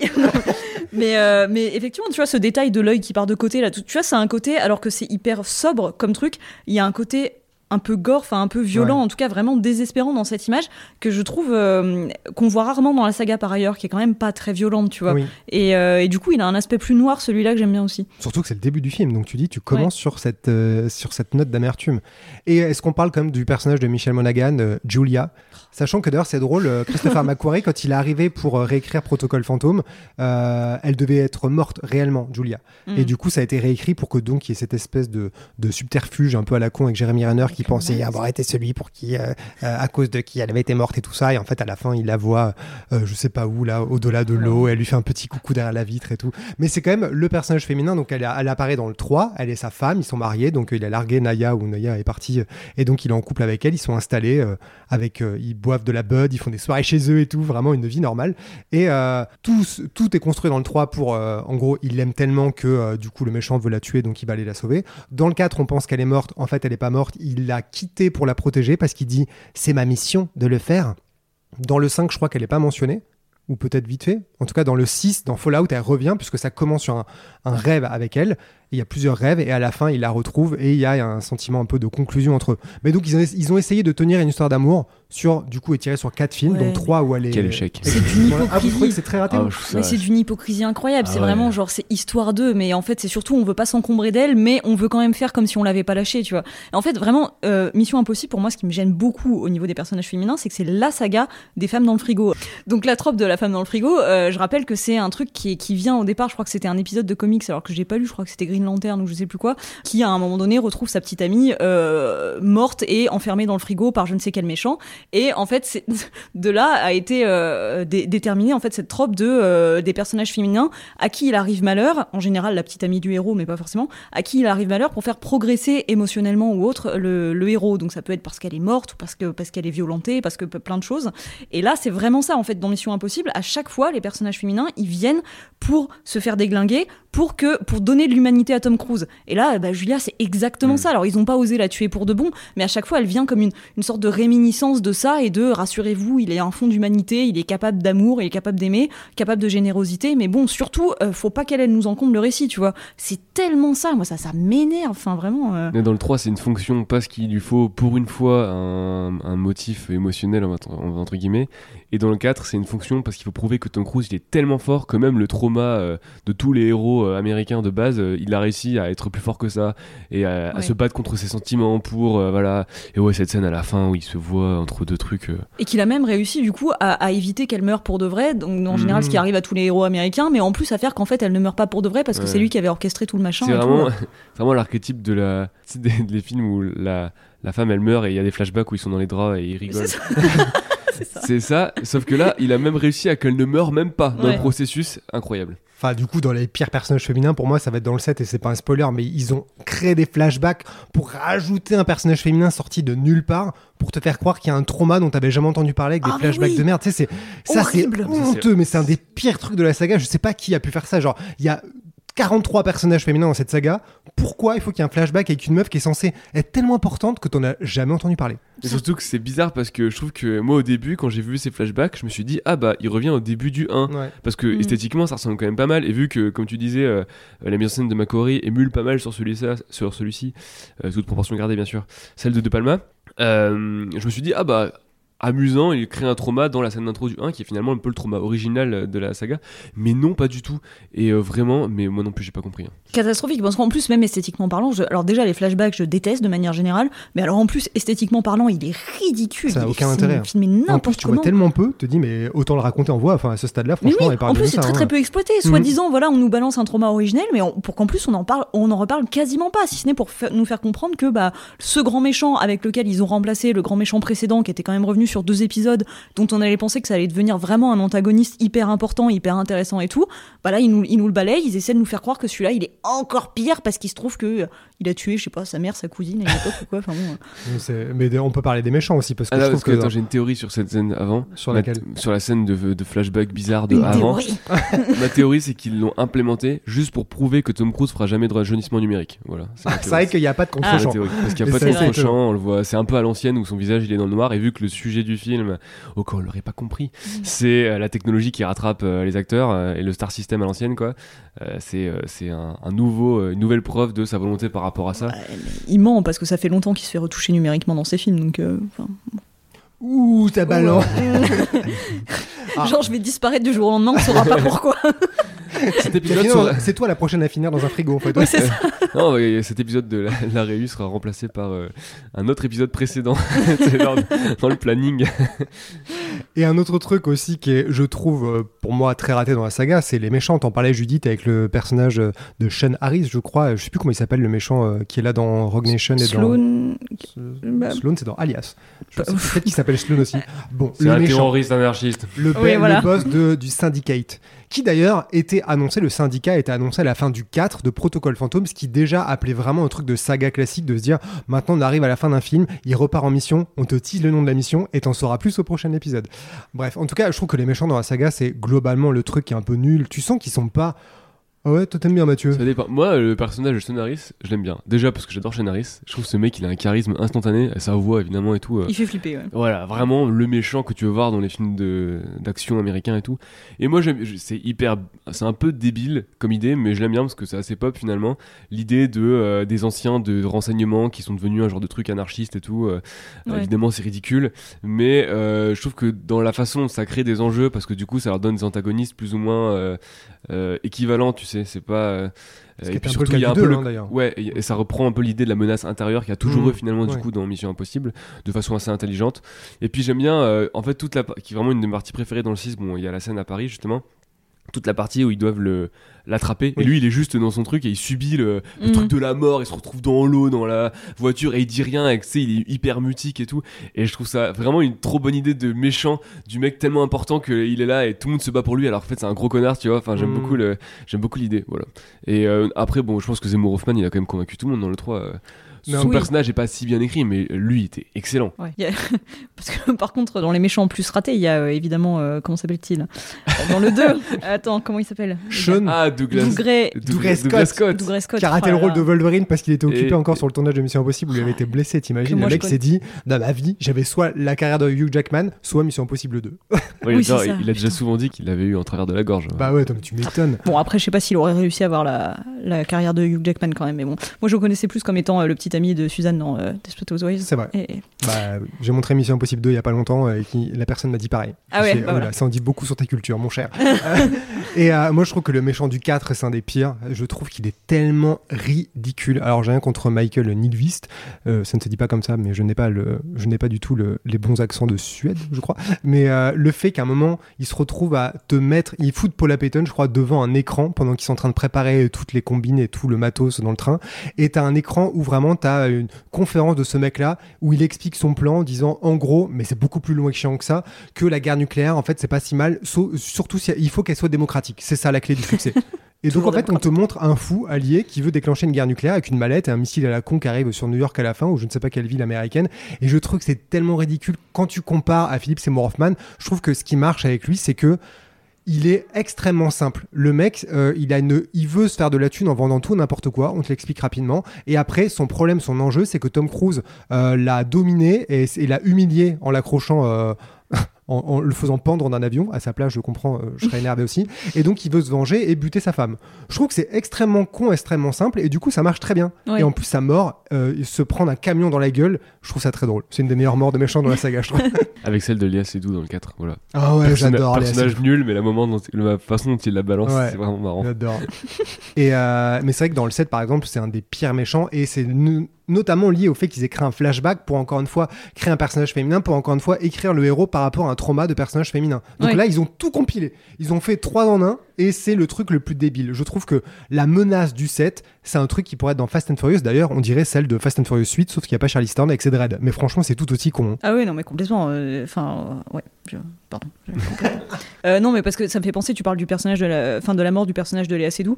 Euh, ce qui me fonctionne bien dans cette séquence, en fait, je trouve, c'est effectivement la manière dont elle est balancée par la fenêtre, mais on, on la voit absolument pas tomber. Oui. Et on voit, on Voilà. voit même pas une amorce de chute. Et en fait, ce qui est hyper Ah, intéressant, si, c'est si, que. enfin, tu la vois. pas- oui, mais la, par la la cam- la caméra reste complètement Oui, à tu restes- niveau ouais, et tu vois pas du tout le vide en dessous. Et en fait, ce qui est hyper intéressant, c'est que justement, on nous a tellement fait ressentir le vertige et le vide euh, et la hauteur de cette tour par ailleurs dans des séquences avant dans le film que t'as pas besoin de faire plus en fait parce que ça, ça passe en un clin d'œil vraiment et en fait tu sais déjà tout ce qu'il y a derrière et genre l'évocation elle est déjà complètement chargée euh, dans l'im- l'imagina- l'imaginaire du spectateur au moment où elle tombe et d'où que t'as pas besoin d'en faire plus alors que c'est la, le mort de enfin la mort de la méchante un peu je Et le, ça. le génie, c'est le sound design. C'est vraiment le. Exactement, j'allais dire, le cri marche tellement parce que du coup, tu l'entends disparaître et tu fais. Oups Et En plus, c'est marrant parce que depuis le début, tu te dis, mon Dieu, cette vitre, la source de stress quand il Ouais. l'ouvre et que du coup, tu as ce plan au niveau des pieds de Tom Cruise qui s'avance, tu fais, oh, le vertige de tous les côtés. Et après, quand Tom Cruise, il revient avec son grappin Ouais. et qu'il il se prend le haut de la fenêtre dans la tête et qu'il tombe et que les trois, Jeremy Renner et Paula Payton, s'accrochent à lui, tu fais, mais mon Dieu Et après, c'est l'autre, la Seydoux, qui du coup se prend un coup de pied au Ouais. moment où Jeremy Renner dit, non Trop tard, elle est tombée quand même. Ah ouais, non, mais je trouve ça ouf parce qu'en fait, cette scène, si tu la prends en dehors du film, je pense qu'elle fonctionne pas. Mais c'est vraiment parce qu'elle répond justement à toutes Ouais. les séquences de, de vertige là qu'elle fonctionne trop bien. Bah, du coup, on peut peut-être en venir au principal quand on parle de Mission Impossible, c'est donc les scènes d'action. Si on parle du 4, on parle de Burj Khalifa. Parlons de ce qui marche le plus dans la saga. Clairement, les gens, enfin tout le monde, quand on y va, quand on va voir ça, on attend les scènes d'action, les trucs qui sont les, euh, les arguments promotionnels, qui sont les arguments euh, de vie, et de ce qui doit sûrement faire que Tom Cruise se lève le matin, hein, clairement. Et euh, ce qui est amusant, c'est que on pourrait se dire qu'on réduit les films à leurs scènes d'action et qu'on on exagère, on n'est pas gentil, mais eux construisent littéralement les, les films entiers autour des scènes d'action. Alors déjà, quelles sont les meilleures scènes d'action de la saga? Celles qui vous marquent le plus? Bah, moi, mon préféré, c'est euh, la, toute la partie centrale du 4. Ouais. que je trouve, euh, mais vraiment en bloc, du moment où ils arrivent dans l'immeuble jusqu'à la fin de la poursuite, doit y avoir un bon 25 minutes. Et je trouve qu'en termes de construction narrative, de montage alterné et tout, c'est juste incroyable. Enfin, c'est euh, le rythme est fou. Bon, il y a aussi le fait que je suis extrêmement sensible à tout ce qui est le vertige, le vide et tout. Et ça, mais quand j'ai vu ça en salle, j'ai failli mourir. Ouais. Euh, et où t'as ce fameux truc du les cascades sont en vrai machin là tu, tu sens la, toute la tangibilité enfin tu, tu, tu, vois vraiment le vide quoi. C'est euh, tu sens qu'il n'y a pas de fond vert euh, tu sens qu'ils y sont tu vois vraiment le vent sur leur visage c'est du vrai quoi et, euh, et ça alors rend le truc hyper tangible hyper hyper efficace et en fait il y a tout ce qui fait que Mission Impossible c'est cool en 25 minutes T'as une partie un peu espionnage avec ce coup du masque qui marche pas. En plus, en parallèle, il montre le moment où il grimpe sur la tour. T'as cette idée qui, pour moi, fait tout l'ADN de la saga du bon, on va faire un truc très compliqué et ça part en couille à la dernière seconde. Du coup, il faut improviser, ce qui est le personnage Simon Peck, du coup, qui représente littéralement cette seule fonction, il est à fond. et après, t'as la, la- le gros rush d'action à la fin avec la poursuite dans la, dans la, la tempête, qui, je trouve, euh, toutes les scènes dans les tempêtes, en règle générale, c'est souvent raté. Et là, elle fonctionne trop bien parce qu'il y a le genre de bip à la Alien, Oui. là, le truc qui lui revient dessus. Et t'as cette idée de comment il va refondre dessus. Enfin, il joue sur le hors-champ. Mmh. Et c'est encore plus marrant qu'il fasse s'enchaîner la séquence où finalement tout, tout le- la tension vient de la profondeur de champ, puisqu'ils sont hyper en hauteur, à une séquence où tout est à plat et tout peut surgir à n'importe quel moment. C'est vraiment euh, la versatilité qu'il y a autour de ça, elle est euh, incroyable. Et franchement, ils ont construit tout le film autour de cette séquence et c'est ce qui fait sa force. Enfin, pour moi, c'est pas un défaut de dire que le film construit son scénar, quitte à ce qu'il soit pas très bien, autour de ces scènes d'action. Mm. Genre là, vraiment, c'est ce qui fait que tu, tu vas en salle et tu ressors, tu fais waouh, voilà quoi. Ouais. Après, c'est intéressant parce que pour moi, le 4, il est extrêmement euh, réussi jusqu'à ça. Et après, le film s'écroule. Et je sais que sur Rogue Nation, euh, Macquarie raconte que la fameuse scène de, du décollage de l'avion qui est au début du film et qui était euh, l'affiche et l'argument promo, ils ont beaucoup hésité. Le studio voulait que ce soit plutôt à la fin du film, voulait finir sur un truc plus explosif. Il y a souvent, je pense, la question de à quel moment on met le moment, l'action, euh, l'action sequence Le de, folie. piece, euh, Ouais, le, le truc le plus fou pour que les gens ils attendent jusqu'à la fin. Je trouve ça très marrant que Rogue Nation l'ait mis au tout début parce que t'as ta ration dès le début, hors contexte, on s'en fout, qui fait d'ailleurs très Uncharted, on dirait Oui. Uncharted euh, 3, c'est exactement la même scène. Et euh, pour moi, le problème du 4, c'est qu'en fait, il te donne cette ration tellement puissante au milieu qu'après, pour moi, toute la fin, c'est qu'une chute libre. Sans faire. euh, ici, c'est un jeu de mots de merde. Et ce que je trouve excellent dans le 4 euh, Burj Khalifa, c'est que, comme tu dis, c'est l'accumulation. Moi, j'adore le fait que le gant commence à déconner pendant qu'il grimpe. Tu sais, c'est vraiment genre. la- C'est vraiment la loi de Murphy. Tout ce qui peut mal se passer va mal se passer. Ouais. Et le fait que le gant soit pété au bout de deux secondes et qu'après il grimpe avec un seul gant, c'est tellement génial. Et je trouve que c'est tout le côté très très ludique de cet épisode. Le fait que il doit faire dans les deux appartements différents, que euh, Simon Pegg ait un faux bras qui donne les diamants en l'un pour l'amener au-dessus et que Léa Seydoux voit qu'en fait dans son œil il y a le- l'espèce de, de, de truc scan pour faire. Tu sais, je trouve ça très drôle parce qu'il se passe plein de choses en tu même sais temps. pas ce que ce que c'est, il faut dire biométrique. En général, personne ne sait ce que ça La veut dire. lentille biométrique. Mais c'est la technologie, euh, voilà. Et c'est vrai que je suis d'accord que cette séquence du 4 est excellente, mais pour moi le problème c'est que euh, bah, en fait c'est aussi la condamnation à mort du film parce que vraiment à chaque fois que je le vois je me dis après c'est chiantissime. Et la séquence du parking qui est très bonne dans l'idée, je trouve qu'elle est pas bien parce que le méchant est nul et du coup à ce stade-là moi je m'en fous en fait j'ai l'impression d'avoir tellement eu ma ration d'action que je m'en fait je m'en fous à ce stade-là. Oui, en descente sature un peu. d'adrénaline, ouais. Moi, euh. moi, j'aime bien la scène du parking. C'est vrai qu'elle est moins forte que ce qu'ils ont fait auparavant, mais j'aime bien le fait qu'ils doivent rouler pour lui foncer dessus et il Ouais, part en ouais. chute libre, c'est totalement improbable. Vraiment le détail du bon, je mets le airbag et je mets bien ma ceinture Ouais. avant de faire une chute libre de 15 mètres à pic. Ouais. Mais bon. Et moi, les séquences qui me donnent aussi le vertige, même si c'est plus court et moins spectaculaire, c'est dans le 3 quand il arrive sur le toit, là, il se fait l'espèce de saut pour un peu se balancer, exactement comme il fait d'ailleurs dans le 4. Et euh, ce que j'adore, c'est quand il glisse sur le toit Shanghai qui est en pente et qui doit tirer sur les mecs. Et après, c'est là le meilleur, c'est que du coup, il lance son flingue et dit, bah par contre, je glisse et il y a le vide au bout là. Et là, c'est vraiment la terreur totale. Et t'as un plan qui retourne un peu comme euh, J.J. Abrams a fait d'ailleurs dans Star Wars 7 où il, retourne sa caméra, tu sais plus où est le haut et le bas. C'est très efficace, c'est très simple, mais moi c'est ma terreur totale de glisser sur un toit, un truc comme ça vers le vide. Et ça, c'est à chaque fois que je le vois, j'ai les mains moites. Alors pourtant, ça dure 4 secondes quoi. Euh, moi, il y a une scène d'action que j'aime bien aussi, c'est dans le 3. Euh, en fait, j'aime beaucoup son concept. Après, j'aime moins sa réalisation, mais je trouve qu'elle vaut le coup d'être citée quand même. C'est euh, l'espèce de bataille d'hélicoptères dans le champ d'éoliennes. Parce que je trouve le concept incroyable. Après, il se trouve que l'image, enfin, les noirs de l'image sont tellement poussés qu'en fait, on voit rien. Ça se passe de nuit, c'est vraiment dommage. Tu sens que bon, il n'y avait pas forcément les moyens d'aller euh, au bout de ce que pouvait donner la scène, donc c'est dommage. Mais vraiment, euh, cette idée qu'il y a des hélicoptères qui ont eux-mêmes des hélices qui peuvent s'entrechoquer, qui passent dans des plus grandes hélices, euh, qui Mm. passent au sens perpendiculaire et tout, je trouve ça ouf comme concept. Et ça, pour le coup, c'est une scène, je pense, j'aimerais bien en revoir une ressucée dans un film qui a plus les moyens, parce que Mm. potentiel de ouf. Et je pense aussi dans les scènes cultes, il y a forcément le casse dans le premier. Euh, Moi, je le trouve vraiment génial, le casse de SIA, parce que c'est dans le silence. C'est toujours le, c'est le contraire de ce qu'un blockbuster te ferait. C'est pas du tout la tension par le bruit, l'adrénaline, la vitesse. C'est vraiment la précision, la simplicité, le silence, puisque le son est littéralement un enjeu de la séquence, parce que s'ils font du son, ils se font euh, repérer. Là aussi, je peux reparler de Charlie et ses drôles de dames, puisqu'ils refont une parodie de ça. Et je trouve que c'est vraiment l'anti-blockbuster. Le premier, c'est ça que j'aime bien, c'est qu'ils tuent toute l'équipe pour faire l'anti-série. Ils font l'anti-blockbuster avant la fin, qui est justement très blockbuster. Au milieu, vraiment le truc le plus culte, je pense, un- une des images les plus cultes et fondatrices à tel point qu'elle a été reprise, comme on disait, c'est un truc qui est juste un mec qui doit descendre en faisant le moins de bruit possible, en étant le plus précis possible pour une putain de clé USB. C'est ça le- le- l'enjeu de la scène. Et je trouve que c'est vraiment brillant. Et euh, pareil aussi la scène de base jumping dans Fallout, qui pour Ouais, le ouais. coup est le contraire en termes de... Je trouve la meilleure séquence des derniers pour le coup. euh, Ouais. C'est une des raisons qui fait que j'aime bien ce film-là aussi. euh, Mm. Cette scène, elle est dingue. En, en IMAX, là, euh, pouah. parce que en la en revue, j'ai été vraiment impressionné de voir à quel point euh, les quelques raccords numériques, s'il y en a, sont vraiment invisibles. Et t'as vraiment l'impression de sauter avec eux, quoi. C'est euh, Mm. c'est hallucinant. Et autant je suis, euh, j'adore le, le Godzilla de Edwards et je trouve que la séquence où il saute, elle est superbe. Mais là, ils sont passés encore un cran au-dessus euh, dans le côté. euh, on saute avec toi, quoi. Et en Ouais. plus, c'est assez. euh, c'est assez amusant. euh, T'as vraiment cette idée de. C'est très dans le narratif Tom Cruise de dire euh, on va sauter. Enfin, je vais emmener le spectateur dans ma chute que, euh, que euh, selon euh, les, euh, les tabloïds américains, je fais tous les matins pour euh, avant mon petit déj, tu vois. C'est euh, c'est euh, bon après euh, le Grand Palais et tout. Enfin, excellent. Voilà. Non, c'est sûr que... Mais, mais après, justement, pour parler des scènes d'action, bah, c'est là aussi qu'on est peut-être déçu avec le dernier. Parce que pour le coup, la scène d'action sur laquelle a été faite toute la promo, elle est pas, Oui, elle est pas bah, assumée, quoi, elle est pas La moto, la fameuse moto euh, Ouais. qui saute de la montagne, là, qui Ah en oui. plus pour moi reprend déjà une idée du base jumping où tu sautes avec lui, Mm. sauf que c'est beaucoup plus court, que t'as pas la même immersion parce que c'est beaucoup plus court et que la caméra t'as un décrochage de point de vue à un moment. Donc en fait, Ouais. tout ce qui fait euh, le sel de euh, celle de Fallout, euh, qui est de rester avec eux, de te dire ok c'est quasiment en temps réel, il y a l'illusion du cinéma, mais je marche à fond parce qu'en fait il m'a tellement longtemps accroché dans la chute avec le plan qui ne s'interrompt pas et même si les éclairs et que ça n'a pas été tourné au-dessus de Paris, j'y crois à fond.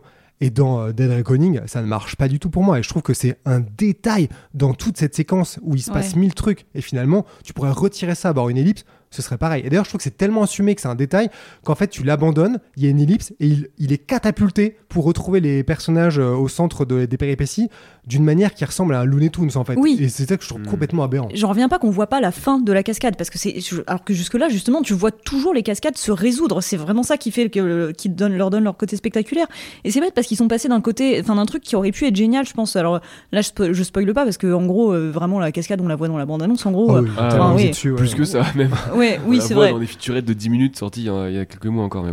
Et, et en fait, ce que je trouve ouf, c'est que donc il y a ce moment où il se jette, on est au-dessus de lui, on le voit, on le voit tomber, tomber, tomber, tomber, et on, pour le coup, on n'est pas avec lui, on reste très loin euh, en hauteur. Et en fait, j'aurais trouvé ça ouf que jusqu'au bout, on, on reste en hauteur et que jusqu'au bout, on ait l'impression qu'il va Mmh. s'écraser et qu'on ait la résolution, tu vois, en tout petit en bas dans Ouais. l'écran. Mais tu vois, il y aurait eu un truc de suspense tenu euh, et ça aurait été le contre-pied total de ce qu'on avait eu jusque-là. Ça aurait été une nouvelle proposition, ça aurait été ouf. Et puis ils ont, ils ont zappé cette, euh, cette occasion. D'un côté, je trouve que dans le choix qu'ils ont fait, il y a des trucs. euh, il y a un truc intéressant, moi j'aime bien ce qu'ils font avec le sound design au moment où ils se recentrent sur lui. Et là où c'était hyper silencieux sur le plan large, quand tu te rapproches de lui, t'entends le vent à fond et tout. C'est, euh, tu passes d'une échelle à l'autre vraiment dans, toute la, dans tout le truc sensoriel de ce que c'est qu'une cascade en fait. Ce que je trouve est une plutôt bonne idée. Et en plus, clairement, ils tirent parti du fait qu'ils ont pu la tourner sous 77 angles différents et ils s'amusent avec ça, tu vois. Après, moi je trouve que cette, cette séquence, c'est vraiment le. Euh, le symbole de, du, du problème Mission Impossible. C'est-à-dire que à chaque film, ils font une grosse euh, cascade et à chaque fois, ils te répètent que c'est la plus incroyable jamais tournée de l'histoire du cinéma. Et en fait, au bout d'un moment, désolé, mais ils referont jamais la Burj Khalifa. C'est inatteignable.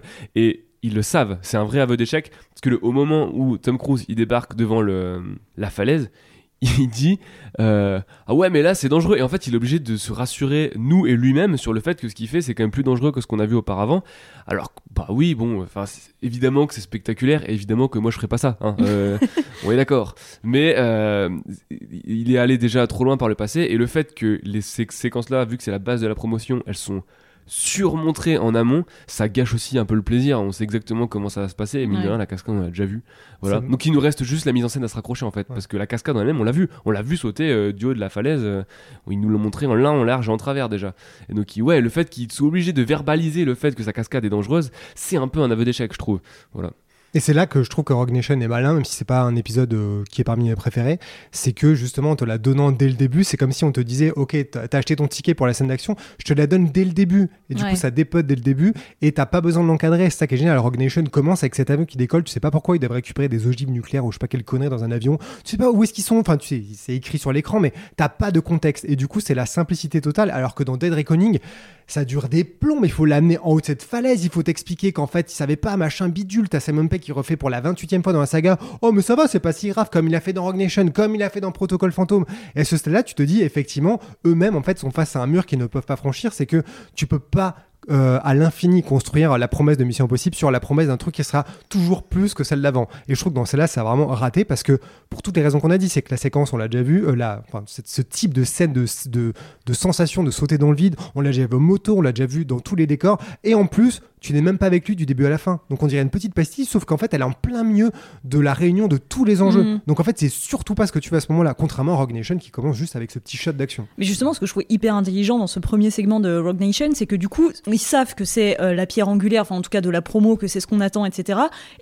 En fait, ils s'en, débarrassent, ce qui est assez intéressant parce que du coup, ils s'en servent comme euh, exposition du personnage, même si on le connaît déjà. Et donc du coup, ça l'iconise complètement parce qu'on commence là, on est accroché à notre fauteuil, genre on n'en revient pas de ce qu'on est en train de regarder et c'est trop bien. Et du coup, ça nous lance, mais tu sais, comme euh, le, démarrage de Space Mountain à Disneyland, quoi. Genre vraiment, tu pars d'un coup et en fait, bah, c'est ce qui va te porter tout le reste, tout le reste du temps et tu vas rester en fait sur, cette impression plutôt que de, de venir déséquilibrer le récit.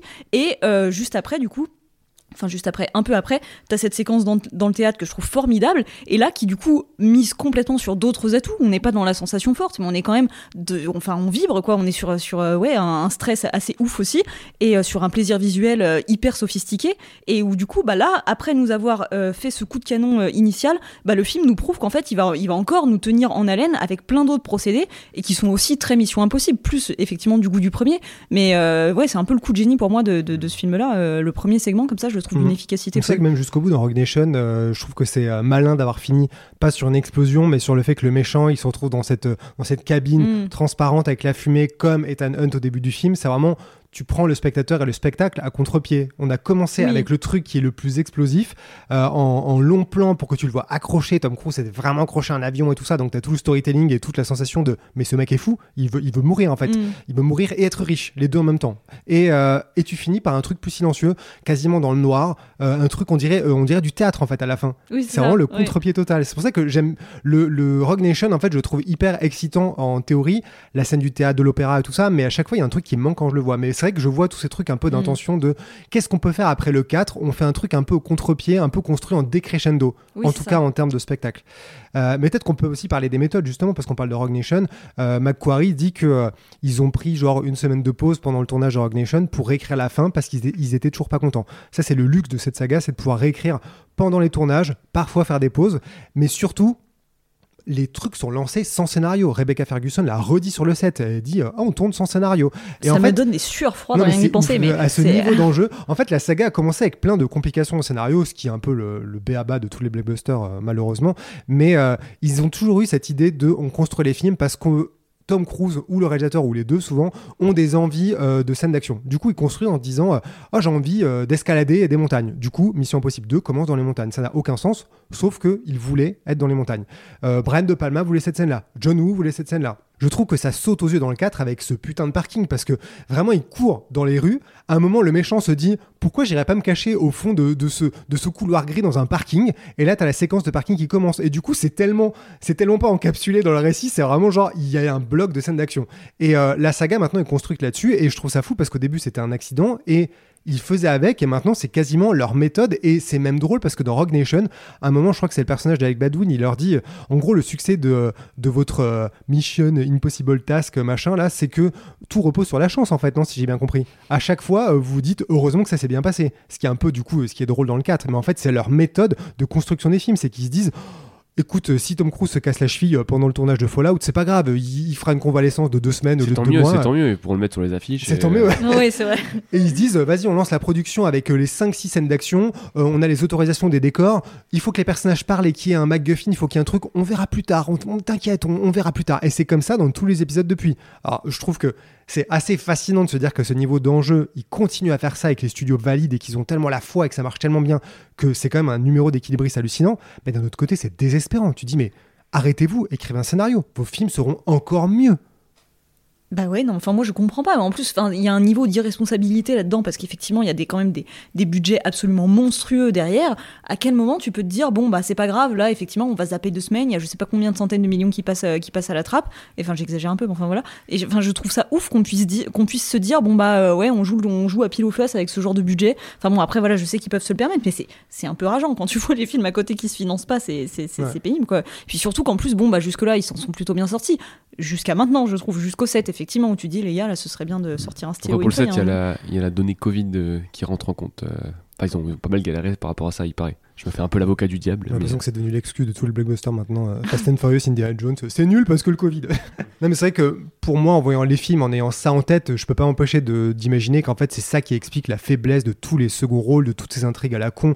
Même, tu vois, Fallout, que j'aime beaucoup, il y a cette scène que je ne comprends jamais. Pourquoi révéler que Henry Cavill est le méchant à ce moment-là du film, dans cette scène de merde?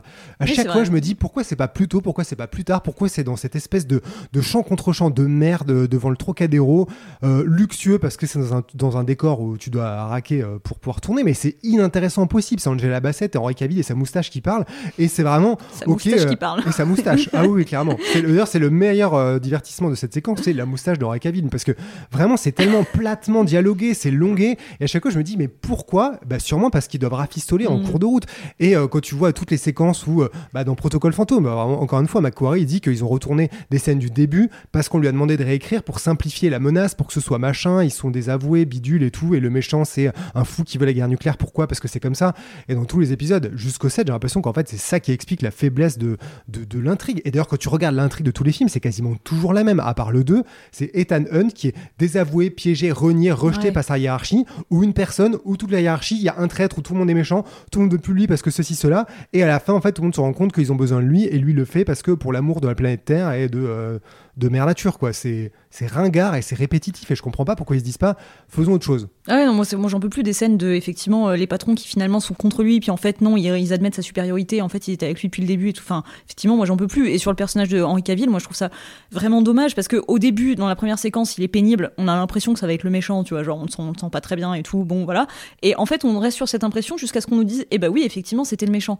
Genre, pourquoi, enfin, à quel moment, pourquoi ça aurait été tellement mieux qu'à un moment donné vous nous fassiez, vous nous donniez des preuves que non, il était vraiment gentil, qu'il était vraiment du bon côté, et qu'à la fin on ait une vraie surprise de ah bah non, la première impression était la bonne. Et euh, là, c'est. Enfin, ouais, je trouve ça. Et effectivement, je pense que t'as raison, c'est un problème d'écriture. De bon, tout ça, finalement, toutes ces intrigues B, c'est des- du remplissage, en fait, euh, autour de la colonne vertébrale classique de, tous les films de la saga. euh. Oui, bah, la colonne vertébrale de la saga, euh, c'est donc Tom Cruise et ce que moi je trouve le plus fascinant finalement, et ce qui représente aussi l'idée qu'on a de c'est Hollywood en une franchise en fait, qui est de on passe d'un truc euh, qui euh, euh, repose certes, qui est initié par Tom Cruise comme tu le disais, mais qui, repose aussi sur des cinéastes prestigieux ou pas, hein, mais, mais ensuite c'est vraiment devenu le Tom Cruise movie, il y a son nom partout, c'est c'est le film de Tom Cruise au point d'effacer un peu d'autres personnes qui bossent dessus notamment. Et également parce qu'il s'est créé une petite légende autour de Tom Cruise fait tout lui-même et le- l'archétype de la star hollywoodienne tel que t'en parlais euh, plus tôt, euh, Judith, euh, il lui vient de ça quoi. Enfin, pour moi, il a vraiment réussi à substituer le moment où il était dans un peu la merde parce qu'il racontait n'importe quoi sur la scientologie à ça, à l'anecdote de tournage de Tom Cruise a vraiment monté machin, il a vraiment fait ci, il a vraiment fait ça, et c'est devenu la force marketing des films.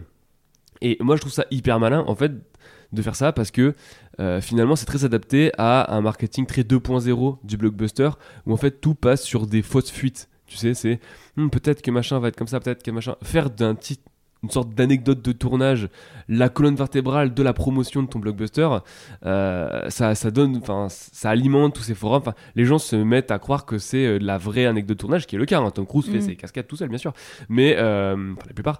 Mais, euh, mais oui, oui, t'as vraiment l'impression que c'est un sujet de discussion plutôt qu'un truc qui a été infusé par la promotion, alors que c'est tout à fait le cas à chaque fois. Enfin, encore une fois, là pour euh, euh, le dernier, ils ont fait, euh, je l'ai revu du coup avant de, avant d'aller voir le film. Je crois que c'est un truc genre un mois avant la sortie. Ils ont sorti une featurette de 9 minutes sur la scène de la moto, 9 minutes de making of d'une scène que tu vas voir dans un mois. Enfin, c'est quand même lunaire. Personne fait ça. Et et du coup, t'as vu la scène sous tous les angles, et le- le- les dialogues sont vraiment. euh, c'est vraiment Tom Cruise qui va voir la caméra et qui fait euh, Ok, c'est officiel maintenant, c'est la cascade la plus complexe de toute l'histoire du cinéma et la plus dangereuse. Mais il dit littéralement ça, tu fais Non, mais mec, Jackie Chan existe déjà, donc tais-toi. et en plus, euh, c'est c'est vra- c'est vraiment du, du- du storytelling, entre guillemets, qui, est, qui en vient à un peu aussi, peut-être.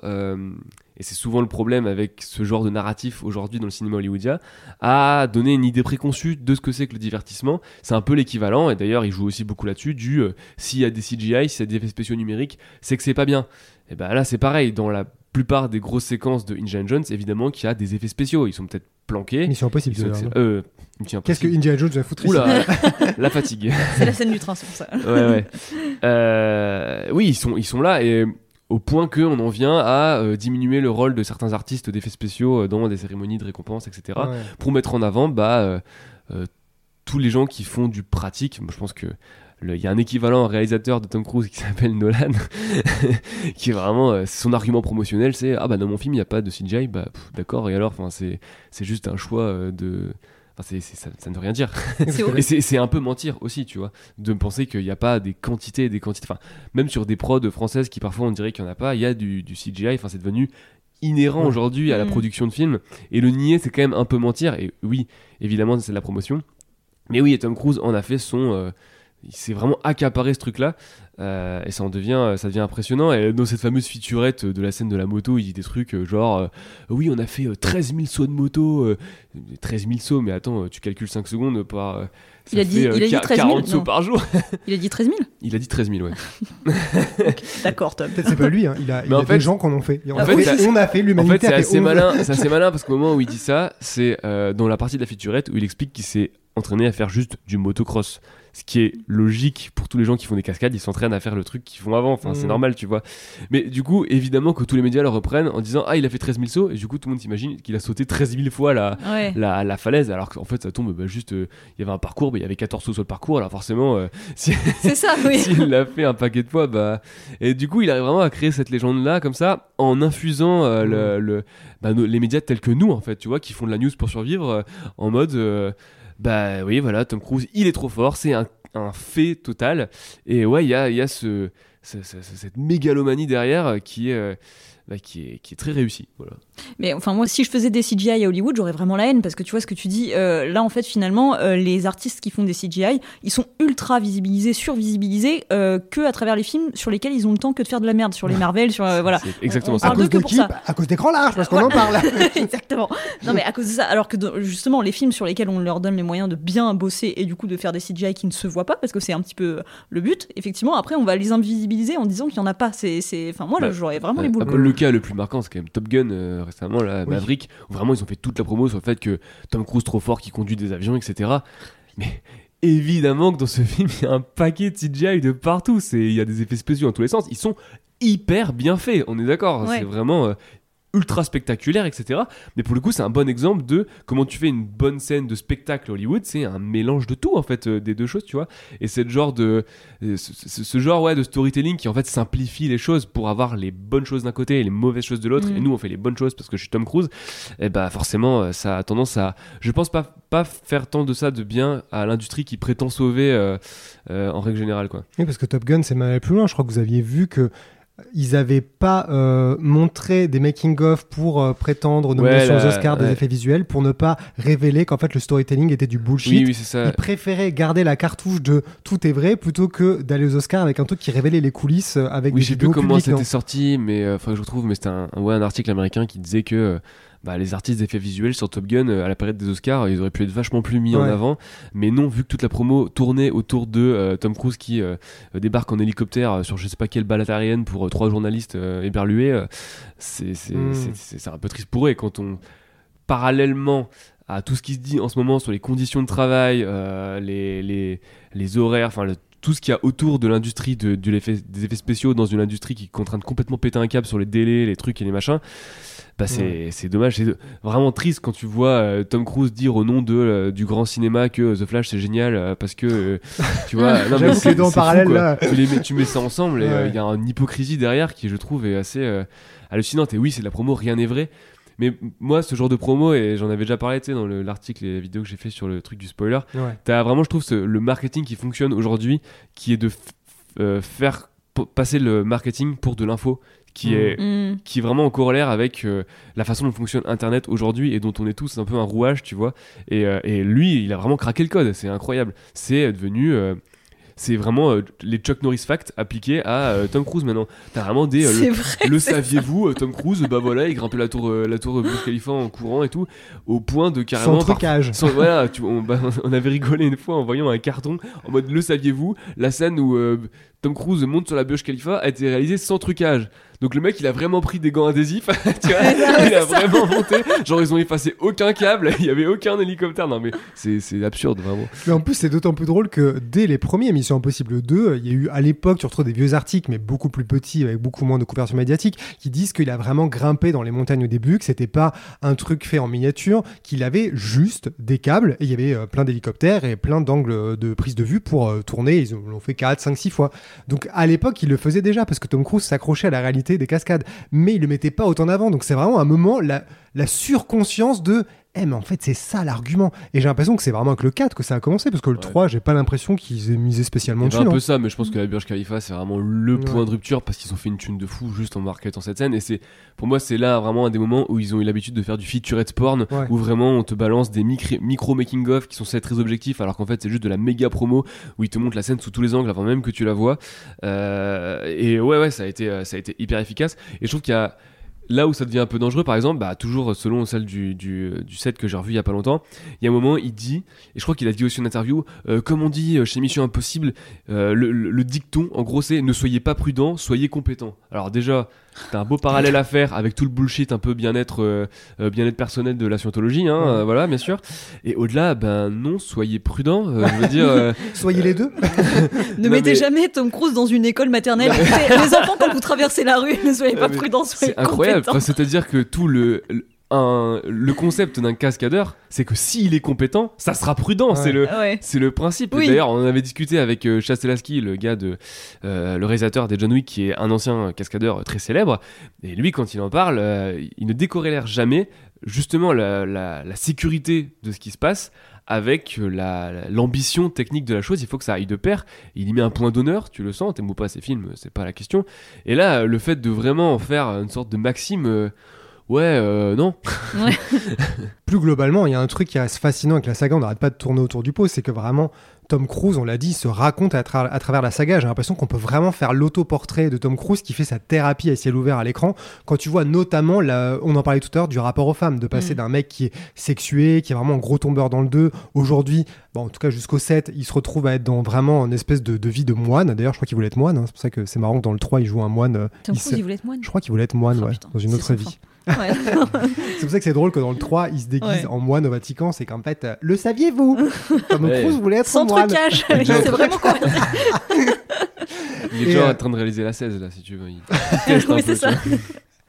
Et, euh, et on en parlait aussi du côté euh, anti-système. Le mec, il est hors du système. À la fois, c'est un rouage indispensable pour que le système survive. Mais en même temps, le système voudrait se passer de lui. Il est rejeté par sa hiérarchie qui dit qu'en fait, il est beaucoup trop indépendant, beaucoup trop autonome. Il respecte pas les règles. Du coup, il se retrouve à, à être vraiment le, le, le j'allais dire le lapin noir, parce qu'on parlait de patte de lapin, mais le, vilain petit canard euh, de la bande. Et en même temps, à chaque fois, il est rappelé, il est repris par le système. Donc, c'est vraiment, bah, Tom Cruise, aujourd'hui, on en parlait du côté dernier dinosaure, le mec qui est à côté, mais qui est au centre du système. À un moment, les gens en 2003-2005 commençaient à, à le, à le brûler sur la place publique pour la scientologie et tout le bordel. Aujourd'hui, c'est le superstar, tout le monde l'adore. Spielberg. Spielberg dit qu'il sauve le cinéma avec Top Gun. Tu vois, il se retrouve maintenant à un niveau de succès et d'amour qu'à un moment, plus personne ne lui prédisait. Mm. Donc, c'est vraiment de te dire que tu peux ne pas aimer la saga Mission Impossible et la regarder en te disant en fait, il y a tout Tom Cruise dans une saga son rapport aux femmes, son rapport au succès, son rapport à vraiment à l'ego. Très flatteur pour le rapport aux femmes. Ah bah clairement, non mais tu vois c'est drôle, on en parlait pour la Minute People, il y a un moment, bah, sa vie était construite sur le mythe de l'acteur parfait hollywoodien, il était marié à Nicole Kidman, après il a eu une, une, histoire de plusieurs années avec euh, Penelope Cruz qu'il a rencontré sur Vanilla Sky qui a été très euh, médiatisée, après il y a eu Katie Holmes, tout ça a explosé à l'époque de Mission Impossible 3 et de la guerre des mondes, justement la déclaration sur le canapé d'Oprah Winfrey, puis le nom de Katie Holmes gravé en haut de la Burj Khalifa, il l'a dit aussi en promo à l'époque, et depuis, on ne sait pas s'il a une vie intime ou s'il a une vie tout court ou s'il est humain, en tous les cas. Euh, à l'écran, c'est aussi ce qu'il y a, ça se ressent mm. dans la saga, puisque du coup, maintenant, bah, il a plus vraiment de relation avec les femmes, et Rebecca Ferguson était plus une collègue qu'autre chose, même s'il y a une tension sexuelle. Mm. Bah, toujours dans la catégorie un peu Maxime qui balance toujours en promo, t'as le fameux All for the Audience, euh, tout pour le public, euh, qui est encore une fois un truc hyper contemporain dans cette culture où les fans deviennent une genre d'entité générale, hyper positive, tout est bien, tout est génial. Et là, t'as vraiment cette idée aussi de, euh, c'est le mec qui sacrifie sa vie. Alors évidemment, t'as le storytelling du, il risque, il le dit aussi littéralement dans les featurettes, oui, j'ai encore une fois risqué ma vie pour vous et tout. C'est vraiment ça, c'est le mec sacrifie sa vie pour nous humbles spectateurs de blockbuster nous Mais d'ailleurs, dans le set, c'est euh, un dialogue explicite où il dit à, à Grace, euh, euh, tu sais, moi, je donnerais ma vie pour n'importe qui dans l'équipe, ma vie compte moins que n'importe laquelle. et c'est drôle parce que tu dis, bah, c'est exactement la, la profession de foi qu'il faut au public, enfin le bullshit de foi qu'il faut au public, de en fait, je pourrais me cramer en cascade en faisant 13 000 sons en moto, tout ça pour te divertir. au, final, c'est ça quand même qui te vend. Ce qui est à la mm. fois très amusant parce que c'est fascinant qu'un mec fasse ça et que ce soit un argument, que ce soit si euh, excitant pour le grand public dont on fait partie. Et de l'autre, tu te dis, mais quel est son problème psychiatrique quoi Ah non, mais il a un discours de gourou. C'est très, très, c'est très, très bizarre. Et en fait, tu vois ce que tu dis, le fait que euh, la saga, en fait, c'est une sorte d'autoportrait. Moi, je pense que c'est un peu le, problème majeur que j'ai avec cette saga parce que par ailleurs, bah, je l'ai dit, hein, il y, a, y a certains épisodes que j'aime beaucoup, il y a des scènes que j'adore, il y a des trucs que je trouve qu'il y a de vrais coups de génie et tout. Mais par contre, je peux pas euh, en regardant la saga, je peux pas m'empêcher effectivement d'avoir l'impression de regarder Tom Cruise, mais Tom Cruise en tant que personne tout le temps, tu vois, et effectivement d'avoir ces problèmes psy qui me sont euh, jetés à la figure comme ça, euh, enfin sans, sans, sans, médiation. Et en fait, du coup, moi, ça me met mal à l'aise parce que ce type me revient pas spécialement, il me met mal à l'aise et tout. Et en fait, il est trop au premier plan dans la saga. Et voilà, même dans les épisodes que j'aime, j'ai cette espèce de gêne de, mais là, je suis dans la tête de Tom Cruise et j'aime pas ça, tu vois.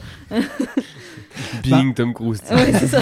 Après, c'est vrai que moi, je me pose aussi la question de euh, est-ce que c'est pas en train de sauver slash tuer sa carrière? Parce que où est-ce qu'il entrait sans Mission Impossible? Est-ce qu'il continuerait à faire des films avec Paul Thomas Anderson, Spielberg, Michael Mann et, tous les grands cinéastes? Quand tu regardes sa filmo, c'est hallucinant. Il a enchaîné un nombre de collaborations ahurissant. Quoi. Il a tourné avec Kubrick, quand même. Tu dis, toi, dans le dernier film de Kubrick, il y a un truc absolument euh, unique. Bah, il était bon à l'époque. Hein.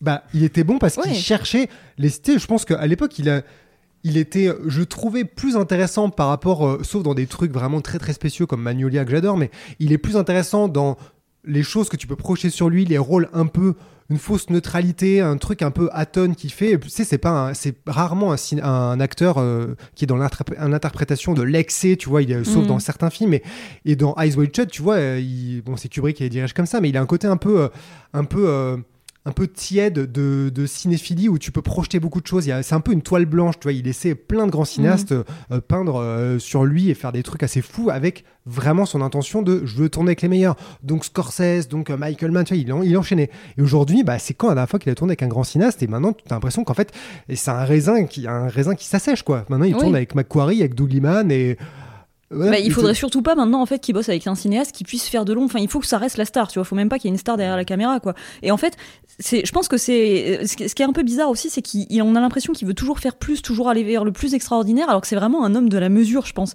Et que c'est, je pense que c'est un mec hyper pro, hyper euh, angoissé ou quoi, qui a besoin que les choses soient ultra carrées. Ça me fait un peu penser à une, un vieil entretien de, Tim Burton dans lequel il racontait que euh, euh, à une époque on lui avait demandé de, considérer Tom Cruise pour le rôle d'Edouard Main d'argent. Et, euh, et, il avait dit donc qu'il s'était rencontré parce que le studio lui avait demandé de le rencontrer et qu'en fait il avait senti que c'était pas du tout le personnage, mais qu'en fait il était, il était très pro, très gentil, mais en fait il posait mille questions sur le personnage. Il voulait absolument tout cerner sous tous les angles, ce qui n'était pas tellement l'esprit évidemment de, de, Tim Burton et du genre de personnage qu'il écrit quoi. Et qu'en fait il voulait avoir tu une vision extrêmement carrée des choses, extrêmement euh, euh, millimétré et bah c'est et moi je trouve qu'effectivement ça se ressent dans son travail on sent que le mec il bosse mais comme un gros malade je suis pas sûr que ce soit un acteur qui euh, qui soit bon instinctivement mais par contre il fait le boulot pour être excellent euh, en définitive. Mais par contre, ouais, je pense que c'est un, c'est un workaholic, mais genre, je pense qu'il est, qu'il- que c'est un malade du travail. Ouais, et c'est que... un, c'est un peu l'archétype euh, dans le cinéma hollywoodien, euh, truc très contemporain, de l'entrepreneuriat. euh, tu sais, le mec qui bosse Oui. tout le temps et, euh, et ce qu'il fait, bah, c'est pour, pour les gens autour de lui, tu vois. Ouais. Il se fait des couilles en or, et, mais sa, sa vie n'est plus qu'un genre de. De, dé- de, de se dédier comme ça complètement à une genre d'entreprise et moi je pense que ça lui va de plus comme tu disais de plus bosser avec des grands cinéastes pour pouvoir avoir des films Mm. qui sont des blocs monolithiques où il y a juste son nom en haut et Ah, ça suffit ouais. et, euh, et lui parce que lui voilà il, il crée des films comme il crée des boîtes tu vois je vois vraiment Oui. un peu ça comme ça et, euh, euh, et je tombé enfin pour lui ça lui plaît hein, mais- C'est vrai que sa filmographie ressemble de plus en plus à une espèce de, de monument, euh, à ce statut, à sa propre euh, gloire, qu'il nourrit en étant. euh, alors, il est que, il est que acteur et, producteur, mais tu pourrais tellement l'imaginer être scénariste, réalisateur. Je pense qu'il y a plein de plein de lui à tous les départements. Oui. C'est pour ça qu'il doit aussi bien bosser avec Joseph Kosinski, avec qui il a fait deux films, avec euh, Doug Liman, avec qui il a tourné plusieurs films à court et maintenant. C'est qu'en fait, il a sa garde rapprochée, son cercle. Euh, même quand tu regardes les techniciens avec qui il bosse, il a évidemment son mot à dire sur tout et il bosse avec les mêmes personnes parce que comme ça, ça lui permet d'être dans un, un contrôle, euh, comme tu dis, qui est total. Et je trouve que ça se ressent même dans l'interprétation. En voyant Mission Impossible 3, je me suis dit, bah, il joue plein de choses dans Mission Impossible 3. Peu importe si c'est bien écrit ou qu'on trouve ça nul, mais il joue, il joue la rage, il a plein de moments où il est en pleurs, plein de moments où il est vraiment dans un état de détresse émotionnelle parce qu'il lui arrive plein de trucs.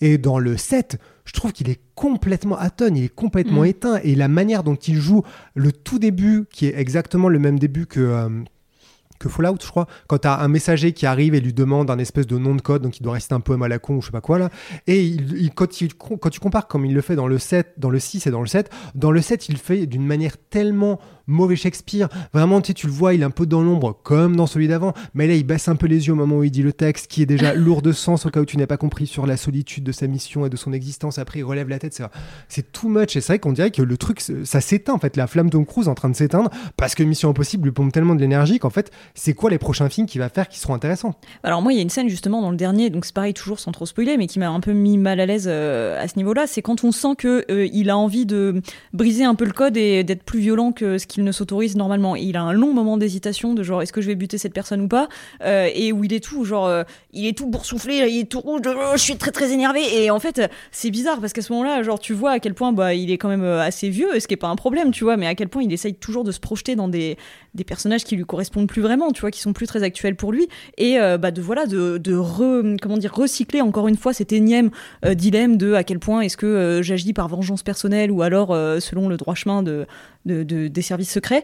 Et, et vraiment cette scène elle est longue, longue, longue sur son espèce ouais de, visage boursouflé là où je me dis mais mon dieu mais j'ai l'impression qu'il va nous péter une crise cardiaque là en plein milieu de la scène et vraiment tu te dis là il est temps de passer à autre chose Tom Mais c'est que c'est intéressant, on l'a interrogé il y a pas longtemps sur euh, Harrison Ford, Indiana Jones, et il a dit oh, ben moi j'aimerais faire des missions impossibles jusqu'à l'âge de Harrison Ford Mm. aujourd'hui, donc pendant encore 20 ans.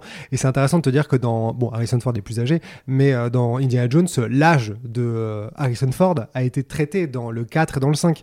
Et dans. Mission Impossible, à quel moment ça va être traité? Parce que là, on essaie toujours de te faire croire dans le mythe et l'auto-bullshit qu'en fait, ce mec court dans Mission Impossible 43 comme dans le premier. Il court même plus vite Ouais. parce qu'il est plus doué et que maintenant il a plus rien à faire, il a plus de meuf à baiser, il a plus rien à faire à part juste sauver le monde.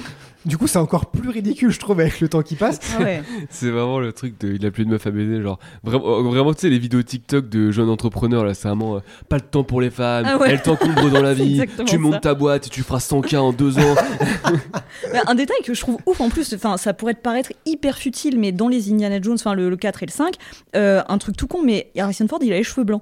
Mm. Euh, Tom Cruise là, il a toujours pas les cheveux blancs, il est toujours en train de se teindre les cheveux, et en fait là il arrive à un âge où tu peux plus faire croire Mm. qu'il a pas encore de cheveux blancs. Et du coup, moi vraiment ça me projette, tu vois, quand je regarde dans le film, dans l'idée de genre Ethan Hunt là, euh, bah la veille il a fait sa petite teinture euh, devant son petit miroir, et en fait, ça marche plus, tu peux plus faire croire à ça, euh, genre bah assume d'avoir des cheveux blancs, effectivement, fait que si tu continues à faire des choses qui ne sont pas des choses de- d'un personnage de ton âge, effectivement, traite-le, évoque-le dans le film, mais ne l'ignore pas comme ça, parce que ça, ça peut plus marcher, quoi. C'est surtout que ce serait hyper intéressant de voir, c'est ce qui est intéressant dans les sagas comme Indiana Jones, c'est de voir les interprètes vieillir, et de voir les sujets qui évoluent, de voir Bah oui. les couches de temps qui arrivent, et du coup ça renforce, ça rajoute des enjeux dramatiques. Et... Bah, complètement. Et Bah, pour le coup, moi j'adore ça. J'adore ça dans Indiana Jones. Mm. C'est vrai que moi, voilà, j'étais assez cliente du 5 et j'ai trouvé ça génial pour ça aussi. On dit pas du tout qu'il faut pas avoir des héros vieux, mais par contre, faites pas semblant qu'ils sont pas vieux. d'autant que du coup dans le dernier tous les autres personnages secondaires ils ont moins enfin ils arrivent moins à les rendre plus jeunes que ce qu'ils sont et vraiment Simon Pegg et Vin Rhames c'est vraiment je méga fan de Simon Pegg mais bon enfin tu, tu, tu vois qu'ils tu, Ouais. tu les vois marcher au ralenti euh, sur l'image. Et en fait, bah, c'est une bande de soixantenaires euh, qui débarque Ouais. avec un ordi, tu vois. Voilà. Simon Pegg a 60 ans. Je, je sais pas, mais euh, Tom Cruise, que ça, j'espère. oui, quand tu regardes la filmo là, de Tom Cruise, qu'est-ce qui arrive à part des potentielles missions impossibles? Il y a son film dans l'espace avec euh, réalisé par Doug Lyman, donc il va tourner le premier film de l'histoire de l'humanité, sauf s'il est russe, je crois qu'ils l'ont déjà fait, mais un film hollywoodien dans l'espace pour de vrai. Bon, je crois qu'il y a la suite de Age of Tomorrow aussi. Ah ouais? Ouais. Qui est en projet développé, une rumeur depuis des années, donc je sais pas si ça va sortir, mais en tout cas, ça continue à rester un truc euh, comme ça a marché qui est potentiellement là. Et, et celui-là, il va le tourner dans le sous-marin euh, qui va visiter les l'épave du Titanic. Ah, le mauvais goût je cherchais l'opposé de l'espace, tu vois, un autre truc ouf. Et bon, bref, pardon. Et, euh, mais c'est tout, quoi. Il a aucun autre projet. Alors que je me dis, mais si Tom Cruise demain va avoir euh, Steven Spielberg ou je ne sais pas qui pour refaire un film, il devrait pour- probablement réussir à le faire. Il y a une époque, il devait faire Les Montagnes Hallucinées avec euh, euh, Guillermo del Toro, produit par James Cameron. Et ça semblait être une autre époque. hein. Un moment, il pourrait retourner avec un grand cinéaste comme ça, faire un truc de fou. Avec, tu sais, il pourrait, peut-être qu'il, en théorie. En théorie uniquement, il devrait pouvoir faire un film avec Nolan. Tu te dis, mais les deux Mm. personnes ensemble, alors peut-être qu'ils sont trop tués avant la fin, mais Ouais. tu sais, tu dis, mais c'est, moi je trouve ça tellement dommage que ce mec-là soit plus à la poursuite de projets comme ça et que son pouvoir soit pas utilisé de cette manière. En tout cas, ce qui est sûr, c'est que le film sera en IMAX. hein. Là-dessus, il n'y a pas de. Il n'y a pas de doute. Ou ce qu'ils vont inventer d'ici là, je ne sais pas quoi, mais. ouais. En tout cas, ce qui est sûr, c'est que tout ça, ça ferait un super sujet de podcast. Je sais qu'on n'arrête pas d'en parler depuis des années. Je sais pas combien de fois on s'est dit qu'on allait le lancer, mais je le rajoute sur la liste parce que vraiment, le jour où on fera le podcast d'écran large dont on doit trouver le nom, il faut absolument qu'on fasse un truc sur Mission Impossible. Et si un jour on fait ce podcast, à la fin, il faudra absolument rappeler aux gens qui doivent nous soutenir, c'est-à-dire s'abonner, nous mettre 5 étoiles. Je sais pas ce qu'on dit. euh, D'ici là, il faudra qu'on trouve la formule. Et on finira toujours en disant merci aux gens de nous soutenir. Merci.